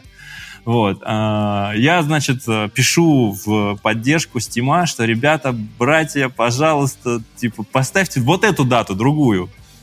И мне приходит ответ от Стима, что если, типа, сорян, вы, получаете, вы, вы уже как бы в выдаче, мы уже ничего сделать не можем, потому что, ну, такие правила, за 10 дней ты должен, типа, если ты хочешь передумать, у тебя за 10 дней ты должен передумать. Я такой, типа, ну, получаю этот ответ, понимаю, что все пропало, все, закрываемся, короче, типа, мы не готовы, мы ничего не релизим. Я думаю, какой ужас. И я пишу абсолютно такой, как студенты, знаешь, вот носят одну и ту же работу, просто тебе говорят, переделай, ты с этой же работой приходишь. Я пишу точно такое же письмо в Steam, что, ребята, пожалуйста, поменяйте дату. И мне отвечает другой менеджер, он такой, да, пожалуйста. И мы такие, о, ну, типа, все, пронесло, короче, нам, нам прям жестко повезло. Вот. И мы получили какой-то первый из больших пиков, естественно, из-за того, что мы попали в Popular Upcoming. Но мы там пробыли, ну, ну сутки, наверное, максимум. Вот сколько мы там пробыли. И все равно на фоне там низких цифр это было прям сильно ощутимо. То есть у тебя такой график-график и прям такая огромная стелла э, как, как, какой-то активности. А вторая штука, с которой мы пришли, это был, конечно, Steam Next Fest. И это было, ну, это было совсем как-то невероятно круто. Потому что э, у нас получилось, что мы попали в фичер Steam Next Fest. Как-то они нас выбрали. Мы были прям на самой главной этого фестиваля. Огромный трафик через нас прошел. Но это нам, наверное, дало тысяч 40, может быть, 45 виш-листов за этот фестиваль. Мы поняли, что, наверное, мы что-то делаем правильно. Ну, там, опять же, был там 25% людей нас хейтили, остальные радовались. В общем, все как обычно. Вот. Ну, к релизу мы пришли, получается, у нас было, наверное, 1110 виш-листов мы пришли к релизу. Вот с такой цифрой. Слушай, ну если вы из 110 тысяч 45 набрали на Next Fest, это отличный результат. Ну вот, вот такая вот история. Так что, э, Жень, если ты не пропустил, то цифры вот такие. Я пропустил, к сожалению, самое интересное. не знаю, на запись. Кирилл рассказывал, что, что да, что у них первый пик был вот когда они в Popular Upcoming попали, а второй Steam Next Fest, который принес 45 тысяч виш-листов. И это очень Ого, хорошая история. Это да. классный результат, да. Вот. А что издатель сделал? А, Он нас локализовал на 11 языков, что нам казалось вообще за гранью а, возможного. Вообще, на самом деле, оказывается, э, это тоже там откровение. Это, это- это- это типа... а, Я точно передумаю, но прямо сейчас на эмоциях я больше никогда не буду делать игры с сюжетом и текстом, которые надо локализовать. Это какой-то кошмар. Вот, я, конечно, передумаю. Конечно, мы будем делать, но э, оказалось, это такая невероятная сложная штука, которая столько времени сжирает. Вот, они нас локализовали на 11 языков, а, и, ну, позанимались там продакшеном трейлеров, какие-то такие вот вещи. Ну, в принципе, не знаю, то, что все остальные издатели делают. Но они Не, Кирилл, я думаю. Жень... Я думаю, Женя спрашивает именно про Next Fest, что, что именно издатель сделал, Не, ну чтобы Next такой Fest был. и вообще в целом Нет, Next, маркетинг. Next- Next есть, Fest А, мы окей. делали сами. У нас еще не было издателя. Это мы делали сами. А, окей. А что по маркетингу, по твоим ощущениям, сделал издатель, как ты видишь? Блин, мне вот очень сложно как-то сформировать э, какую-то такую историю. Ну, наверное, они нас сделали чуть взрослее в плане поведения ответственности. И в пару... У нас была пара историй, что там, мне, мне давали курс лекций на тему того, как надо вести себя с прессой. И я такой сидел на них и такой, ага, ага, да я все знаю, ага, ага, это полная И фигня. Что это за курс? Вот. И после того, как я закончил это, у нас была там какой-то контакт с прессой, и я прям все ошибки, про которые мне говорили, я прям все их собрал. Подожди, подожди, а что, что это за курс? Я, я вот ни разу Это не какие-то внутренние курс. лекции издателя, что ли? Да, да, да, да, да. Или- Ну, то есть, условно, давай так, э, на, на самом простом примере. Они говорят, слушай, даже если ты общаешься с любым человеком, который собирается про тебя написать материал, и он еще не начал запись, ты должен вести себя так, как будто он начал. Я такой, да господи, ну это же козлу понятно. Ну, типа, вот. И э, я общаюсь с, с человеком, мы еще ничего не начали, и потом выходит материал, и там мои цитаты из того, что было до того, как мы начали, и они все такие, ну, не те, которые надо. Я такой, да блин, я же про это слушал. Ну, в общем, ну, не без греха, короче, э, глупости все равно совершаем на каждом шагу. А, Издатель нас локализовал, издатель нас привел а, в какой-то божеский вид в плане а, стима, вот этой всей этой штуки. У меня не хватало на это времени, но, например, а, как, это, как эта штука называется? Кросс-теги, когда ты периодически меняешь, например, теги для того, чтобы попадать в выдачу похожих, но на разные игры, а не только на одну и ту же. Ну, как бы Да, да, да, ширину аудитории какую-то. Короче, он дал нам большую ширину аудитории, и ну, у нас просто на этого не было времени. То есть тут либо ты разработкой занимаешься, либо ты занимаешься вот всеми этими тонкостями. То есть Ну, а в плане прессы, там, ютуберов, не знаю, что трафик закупали на Фейсбуке. О, точно! Что- Это- что- вот, вот ты произнес классную штуку. А, мы еще сами делали кеймейлер компанию. И это было невероятно сильно. Вот, э, наверное, если представить себе трудозатраты с точки зрения потратить, ну, cost-effective, да, вот сколько ты потратил, что ты получил. Кеймайлер — это просто самая лучшая вещь, которая может быть. Она, естественно, подходит не всем. Ну, то есть, если у тебя какая-то сюжетная игра, и люди ее посмотрели на Ютубе до того, как она вышла, это, конечно, плохая идея. Не делайте так. Но если у тебя игра, как у нас, там процедурная генерация, просто все время хардкорные какие-то страдания ютуберов и стримеров, то это как бы вот прям вот для нас. Чем больше людей страдают в Ютубе, ну, в, пыта- в попытках ее пройти, тем больше у тебя трафик аудитории. Кеймайлер Не, кстати, супер. кстати, по- поправочка с сюжетными играми. Кажется, что оно так работает. Я с, с- с дедаликами еще в 2015-м об этом у меня были очень большие споры, потому что они адвенчуры делали, и, и как бы э, они к ютуберам так относились. Но по факту получается, что игроки наоборот идут э, если они видят летсплей там от э, какого, ну, какого-то своего ютубера, они, они могут пойти поиграть э, или посмотреть у другого ютубера. Ну, короче, узнать, что будет дальше, и потом сидеть и комментировать, как умные такие. А я вот там тебе вот туда пойди, ты туда не сходил. То есть им надо что-то выдать. Короче, и сюжетные игры нормально на Ютубе работают. Это так, чтобы не запутывать okay. Э, аудиторию. Uh, в общем, Кеймайлер рулит. Uh, издатель тоже делал Кеймайлер. Издатель делал а, инфлюенсеров, ну, которые paid инфлюенсеры, да, платные инфлюенсеры. А вы там покупали что-то на кеймейлере? Там какие-то же бусты есть? Э, а, мы покупаем такое? всегда самый жирный пакет, и именно его и надо покупать. И это стоило, наверное, как он называется, я не очень хорошо помню, Outreach. Это стоит... Кстати, у кеймейлера прикольная фигня. Они с ними можно торговаться. То есть у них Outreach стоил 700, 700, а, 900 а, фунтов стерлингов, и я такой говорю, мы козаводы. Вот, какие фунты стерлинги? У нас ничего такого нет. У тебя, у тебя заход один и тот же всегда. Могу прислать. Мне, мне даже кажется, что ты от Valve попросил дату э, этого изменить, изменив название. Типа, чуваки, да мы козаводы. Нет, я, кстати, Steam такое не писал. Кеймайлер, короче, классный инструмент. Э, мы сторговались в итоге с 900 э, фунтов на 700 фунтов, и это лучшие 700 фунтов, которые можно потратить на маркетинг. Э, Причем, ну, типа, делать это с какой-то периодичностью. По сути, это тебе дает баннер внутри кеймайлера, рассылку и возможность самому стучаться к каким-то ютуберам, которых ты, ну, прям любишь или считаешь, что вот они какие-то активные.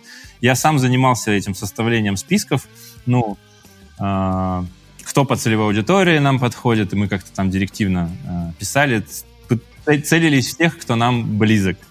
Вот. Этой штукой вот э, мы и делали. А началось это все с того, что, что вот сделал издатель. Он тоже сделал нам кеймайлер, сделал нам ширину, перевод, каких-то paid инфлюенсеров. Ну, мое персональное мнение, что paid инфлюенсеры это типа прям вот противоположное кеймайлеру. Это плохая трата денег.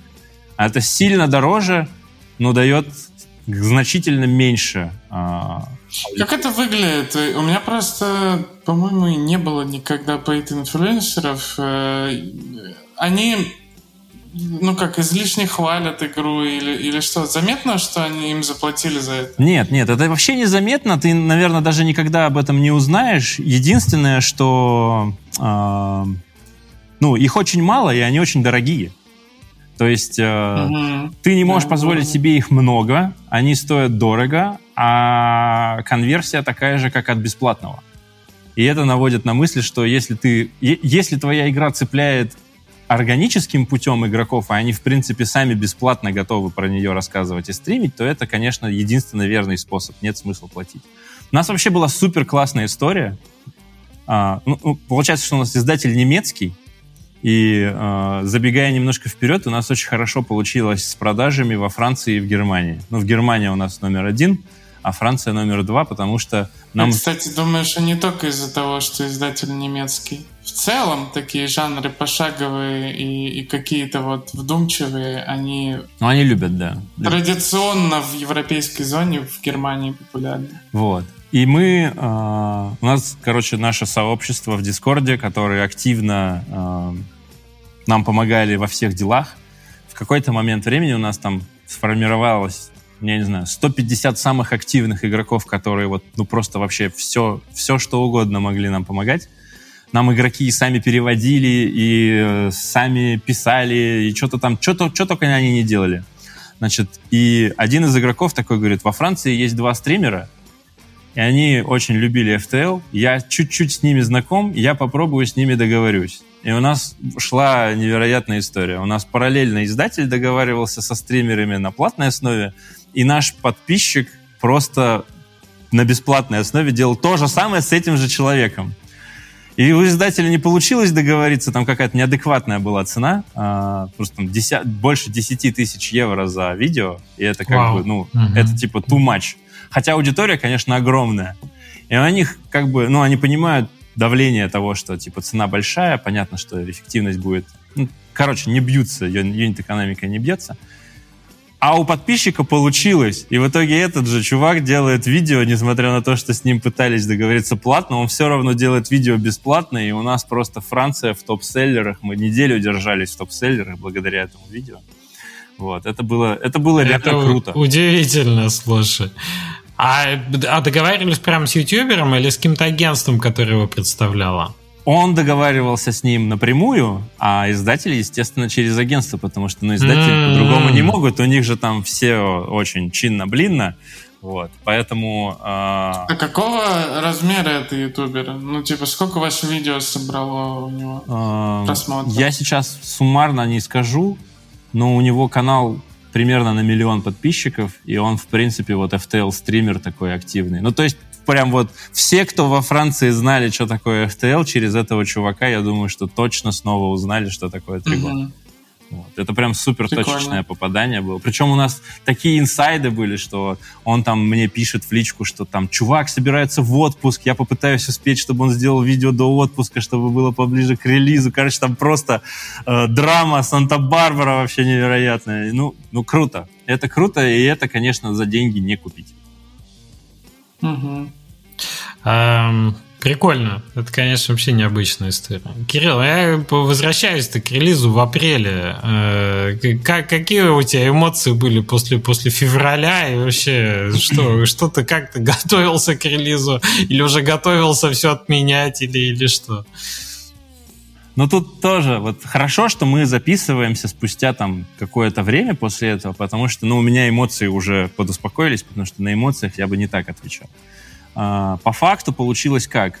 Мы с самого начала сталкиваемся с какими-то сложностями, которые, ну, надо преодолеть. То есть мы такие, мы хотим делать игру, на это надо деньги. А хорошо, нам жутко повезло, у нас была возможность, а, мы выделили какие-то деньги, начали.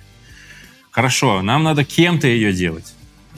Тоже нам жутко повезло, мы потратили какое-то количество времени, сил, нашли команду. Супер.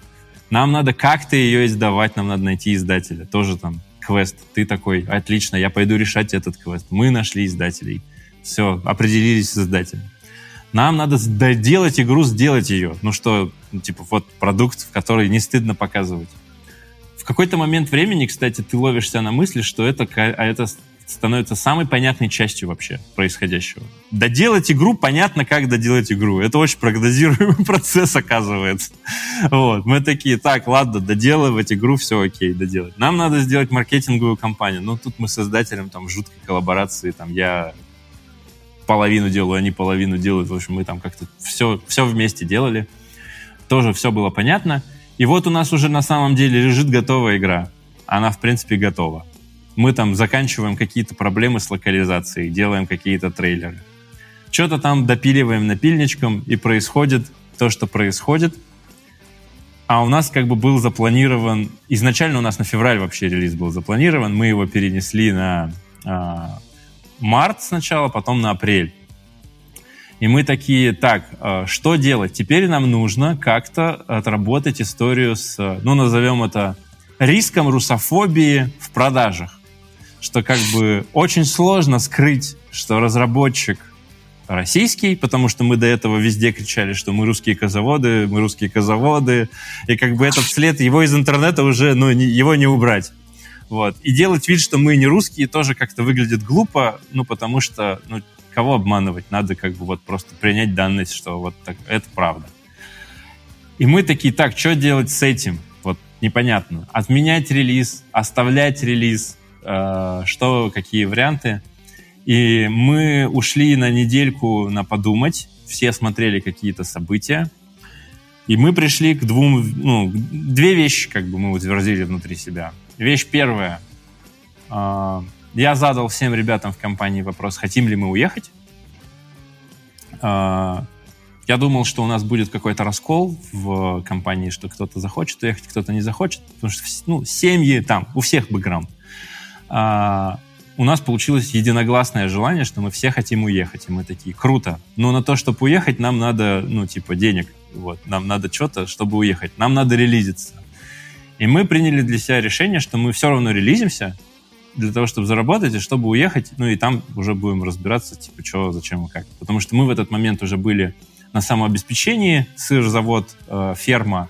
Э, с момента появления издателя как бы деньги уже не тратит мы просто должны вернуть э, внесенные в нас средства в начале разработки, а дальше как бы, ну вот, вот, вот мы сами с усами, надо с этим что-то делать. И мы поняли для себя, что надо релизиться, надо типа выходить.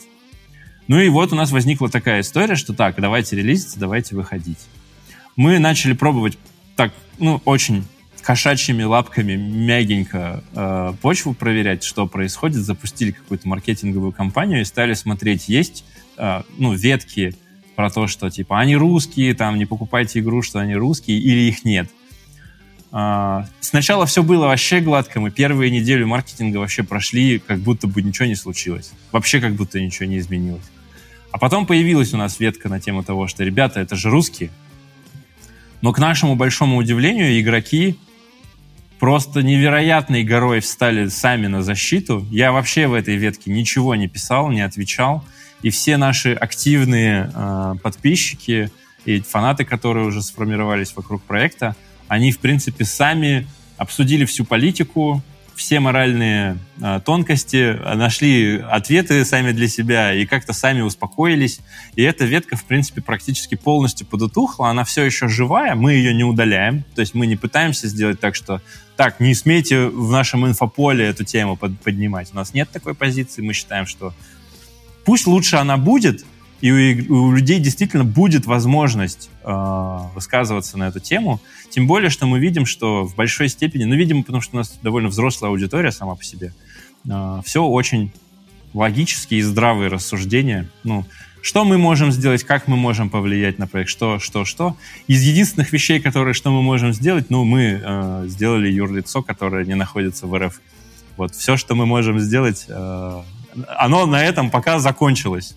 Вот, поэтому кого-то это успокаивает, кто-то считает, что если э, продажа игры не приносит налоги, например, э, это как бы хорошо, и это типа победа, кому-то, кому-то этого достаточно, кому-то нет.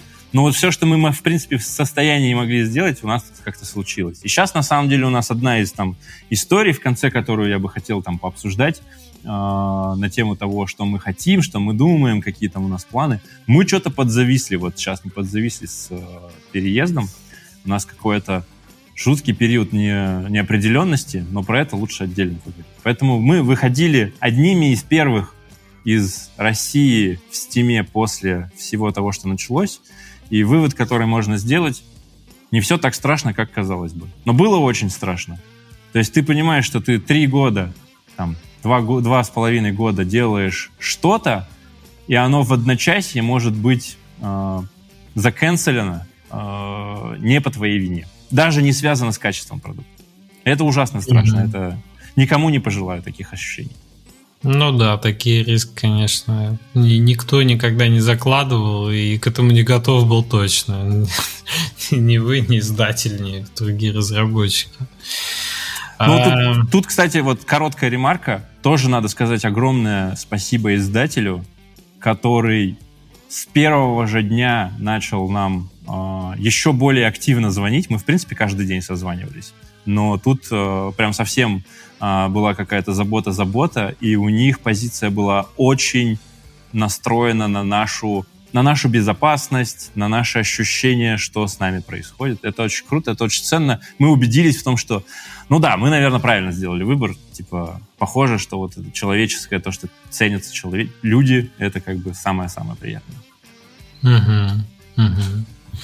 Так, а ты хотел еще обсудить, но я так понимаю, что не, не только план на будущее, а, а какой-то автоп еще хотел вынести, что а, курс, курс евро 58 рублей. Да, это, кстати, это большая проблема для всех, потому что не, неожиданно укрепившийся рубль создает кучу проблем для тех, кто планировал бюджет в валюте, потому что те, кто зарабатывал, э, например, не знаю, 2000, 1000 долларов сейчас получают в полтора раза меньше именно, да, потому что доллар стал, например, или евро не, не 70, а 50. У вас ну, тоже, я так понимаю, эти проблемы. Это, это конкретно моя личная боль, потому что, ну, это то, чем я занимаюсь. Это выглядит так. До всего этого момента вся вот эта смешная юнит-экономика, про которую я рассказывал, что мне нужен 1% от э, FTL-ных игроков, что там, сколько там чего, зачем и почему, все было похоже. И мы, наверное, бы даже уже окупились, если бы не вот это. И теперь ты понимаешь, что, ну, во-первых, очень сложно а, Потому что потрачено в рублях, а сумма Как бы да, у меня долг в рублях, а, mm-hmm. деньги приходят в валюте, и ну, мы просто стали в два раза беднее. В общем, у нас две головные боли сейчас. Первая головная боль — это как эти деньги в Россию получать, и вот мы с вами сейчас разговариваем, а буквально до созвона я пытался проверить, они пришли или не пришли. Вот пришли или не пришли. Мы до сих пор пока еще не, не наладили эту цепочку в нормальном Имеешь в виду, что какой-то SWIFT-платеж э, очень долго добирается и непонятно доберется? Огромная сложность с этим. Я, наверное, могу что-то порассказывать, если это интересно, но это, это очень узкому количеству людей, наверное, полезно. Ну, на самом деле сейчас у всех одинаковые проблемы. Я думаю, что, ну, да, платежи плохо ходят. Что ты еще скажешь? В общем, мы вроде что-то придумали. Просто это широкая тема. Я, я боюсь сейчас, если мы в это копнем, во-первых, мы будем недостаточно компетентны, а во-вторых, много наговорили. Да, в общем, мы вроде что-то придумали, и вот буквально перед созвоном я проверял, оно дошло или не дошло, что с этим происходит, и до сих пор непонятно. И эта неопределенность, она, конечно, как... Ну, ты ее прямо физически ощущаешь. Ты с ней ложишься спать и с ней просыпаешься. И ничего с этим сделать не можешь. Я не знаю, там, э, твои дети, э, женщины рядом, вы видят, что, ну, Чё ты какой-то грузный? Чё случилось? А интернет-банк скроллишь постоянно. А ты такой, так вот, что-то случилось. И мы понимаем, что непонятно теперь, как мы окупимся, окупимся ли мы в какой-то короткий срок или в длинный, что будет происходить дальше. И эта неопределенность очень сильно съедает. Как мы будем переезжать, если теперь у нас денег стало меньше – в общем, вопросов больше, чем ответов.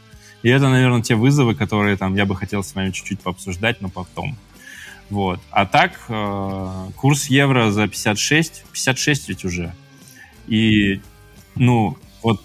Я боюсь, что меньше.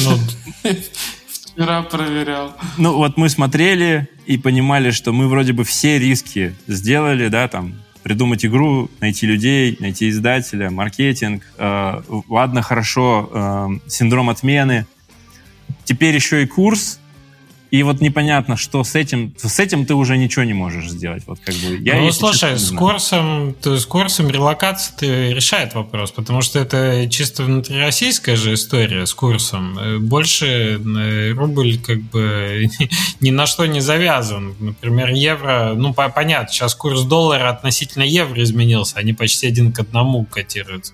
Но смысл в том, что внутри, так сказать, Европы, там, Турции, Америки и так далее, курс э, рубля совершенно не, не роляет ни, ни, ни, никак. Ты можешь по-прежнему платить сотрудников в долларах, и, и цены в долларах в магазине не, не меняются только мы... в связи с инфляцией. Но мы теряем. Я не знаю, как вот остальные к этому относятся. У нас ведь как получается? Мы живем в маленьком городе, не в мегаполисе, и мы даже относительно России были э, ниже рынка э, потому что, ну, ну что, кто тут мы? Мы тут все непонятно кто. Вот. Если ты переезжаешь, то чтобы сохранить тот уровень жизни людей, к которым они привыкли, да. их зарплата в долларах все равно должна кратно вырасти. Потому да, что, да. типа, ты никуда не денешься, да. ты попал в еврозону, все. Я уже посмотрел эти цифры. И, и для нас, как бы, с нашими э, бюджетами, планами и все остальное, это, ну, это убивающий фактор. То есть это все равно такой блокер. Это выглядит так. Идеальный сценарий. Мы как-то получаем деньги. На эти деньги мы организуем, ну, с какой-то помощью. Я опять уверен, что там 10 звонков, и кто-нибудь скажет из, из геймдев-тусовки, поехали к нам, потому что, типа, вот мы уже это пережили. Вот. А, мы как-то переезжаем, и нам надо как-то очень быстро найти фаундинг, ну, средства на какой-то следующий проект, который будет нас кормить по костам уже, ну, западным, просто для того, чтобы студию сохранить и не потерять людей. Это самый идеальный сценарий. Вот э, я не знаю, кто во что верит, там, в макаронного монстра, в вселенную, в бога.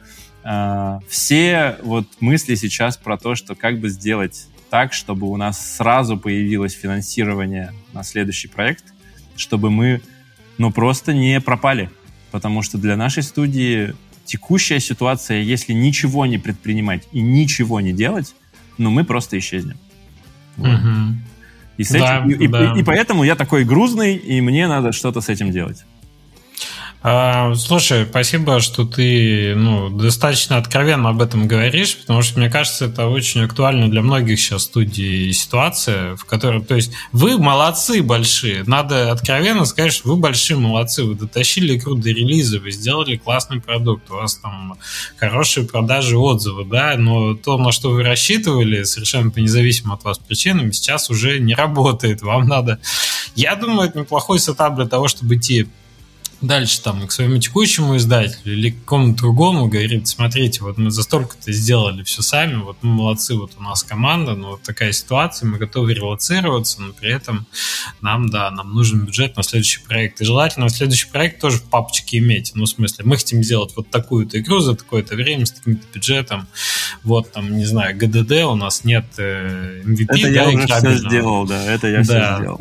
Ну вот, ну, в целом... Но еще не начал ходить. Вот мы, кстати, с вами общаемся, я же понимаю, что зрители всей этой... Э, э, ну, подкаста «Перем трем» — это прям внутряк, прям вот тусовка-тусовка. Да. Э, я не знаю, если кто-то захочет, напишите мне. У меня есть презентация о студии и есть пич-дек для следующей игрушки. Мы прям готовы общаться со всеми, потому что вот сейчас наступает... Ну, кстати, я почти уверен, что кто-нибудь вот. напишет. Но я советую первым, э, первым делом, если вообще имею право советовать, то сходить к своему же издателю. Они вас знают, у вас перед ними репутация самая лучшая, чем перед кем-то другим. И это как раз те люди, которые могут просто дать там на следующий проект. Ну вот я делаю Условно. визу, чтобы поехать потому что как бы настало время, э, наконец-то Германия открыла все двери, никаких ковидных ограничений, все доступно, никаких проблем. Э, я такой, все. А как только я увидел эту новость, я такой, так, я еду. вот, я еду, посмотрим, что из этого будет. Но по нашим ощущениям, по моим ощущениям, мне кажется, что зацикливаться на одном варианте это не очень хорошо, поэтому я в открытую смело говорю, что, типа, ребята, если кто-то вдруг хочет какое-то партнерство, какое-то сотрудничество, просто пишите, звоните, у ребят есть мои контакты, или мы можем их там где-нибудь оставить, и мы прямо готовы. Мы прямо готовы, потому что вот сейчас вот этот период неопределенности, и свернуть можно прям вообще в разные стороны. Кирилл, ну так тебе DevGam тогда вообще в кассу. Ты просто Просто обязан добраться до Девгама и тут поговорить лично уже со многими издателями. Я постараюсь и приложу все усилия, чтобы это сделать. Потому что, ну, вот. во-первых, во-первых, это тусовка та самая, в которую я хочу вернуться. Вот. А во-вторых, э, момент, ну, супер подходящий. Угу, угу. Вот Никиту Пора. опять же из Лазибирс увижу. Из Лазибира. Слушай, чё, я, я считаю, что вы, вы очень круто сделали. Мне нравится, как ты об этом рассказываешь. Мне кажется, твои принципы открытости сохранились, а уж какой прекрасный э, какой прекрасный козел появился в процессе. Чего уж говорить. Ребята, посмотрите это видео. А, Кирилл, остается тебе только пожелать большой удачи, чтобы эта ситуация как-то э, разрешилась я понимаю, что очень многие сейчас студии. Мне это отчасти та причина, по которой мы решили возобновлять подкаст, потому что сейчас шеринг, в том числе такой информации, для многих может оказаться вообще витально критичным. Поэтому желаю вам от всей души, чтобы у вас получилось выбраться из этой непростой ситуации, сохранить студию и сделать следующую игру, чтобы это был не классический, знаешь, вот вот да, присоединяюсь. история одного релиза, а это была, был серийный успех. Ну и с удовольствием пообщаюсь с тобой в Вильнюсе, если удастся добраться. Взаимно спасибо, парни. Э, вообще, всей тусовке огромное спасибо. Э, я для себя сделал такой еще небольшой вывод. Вот мне все помогали с самых первых звонков, когда я там хочу FTL с героем, там, и мне не говорили, что я сумасшедший, или там какие-то другие вопросы. И я понял, что ну, какой, вот, там, я не знаю, там, книжки Галенкина, интервью Алекса, разговоры с Женей, там, ребята из Lazy Beer, ну, там десятки людей, которые вот приложили маленький вклад в то, что у нас все получилось. Я всех, всех за это благодарю и для себя сделал вывод, что если вдруг появится такая ситуация, что будут какие-то новые люди, и у них будут какие-то вопросы, блин, ну, я точно всегда найду время, чтобы ответить максимально, насколько могу, полезно, потому что, ну, это какая-то, это как э, солидарность у водителей, да, там, помигать аварийкой, еще что-то. Так это и есть, ну, это, это классный принцип, как передай дальше. Да, да, да. Э, у всех у нас, все же мы когда-то начинали. Я помню, как э, добрые люди за меня писали письма издателям, э, типа, когда я тоже куч, куча людей, э, с, с которыми сейчас общаюсь, я, я с абсолютно глупыми вопросами, они меня не, не игнорировали никогда. Это все запоминается, конечно, и когда приходит какой-то новый человек, ты понимаешь, что он наивный, но ты его не пристыдишь за это. Ты просто понимаешь, что ему вот та вещь, которую ты ему сейчас скажешь, для тебя это понятно очень, а для него супер ценно. У него буст сразу от любой новой инфы, у него буст высокий. Поэтому, ну, если к вам обращаются люди, э, с, вы не игнорируете. Есть время, ну, что-то ответьте, помогите, направьте. Э, кажется, что они спрашивают очи очевидные вещи, но им это правда надо услышать. Ну и сейчас, наверное, в это время это особенно ценно в русскоязычном комьюнити, просто чтобы сохранить его. Потому что есть вероятность того, что произойдет какой-то огромный разрыв во времени от того, что было и что стало, и в этот разрыв многие могут потеряться, и знания могут немножечко потеряться. То есть часть уедет, и они как бы, ну, это как это. Есть хороший преподаватель в универе, и вокруг него прям куча новых кадров растет. Вот, и вот такие сейчас могут уехать, но нам надо как-то сохранить вот эту штуку внутри, чтобы она оставалась. Ну вот этот нетворкинг, он как бы, если прервется на годик-два, то вот это вот преемственная какая-то традиция развития комьюнити, да, она может там прерваться, и снова все разобьется на Слушайте, но у меня истории. есть здесь э, достаточно оптимистичный пример э, ковида, ведь э, мы не встречались два года уже, да, но при этом есть такие штуки, как онлайн-общение, есть подкасты, есть взаимодействие через мессенджеры и так далее. И в этом случае ситуация, конечно, сильно более напряжная, чем ковид по многим самым факторам. И, и понятно, что есть, э, в принципе, например, в, в, в русскоязычном каком-то, да, геймдеве сейчас непонимание разных там э, сторон и так далее.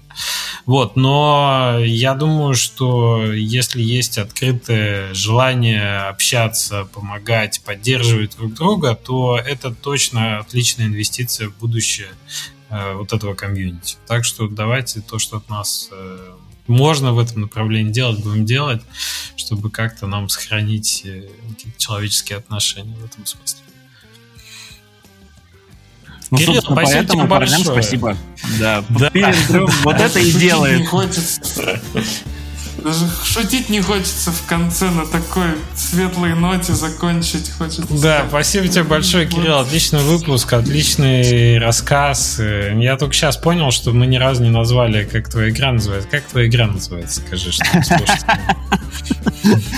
Ты вклеишь это куда-то, да. Ну, игра называется Тригон Space Story, и мы завтра на летней распродаже с первым дисконтом, так что можно. Налетайте, покупать. ребята. Налетайте, покупай, да. да. Спасибо, удачи. Нарушил а с вами мы услышимся. Нельзя говорить, когда...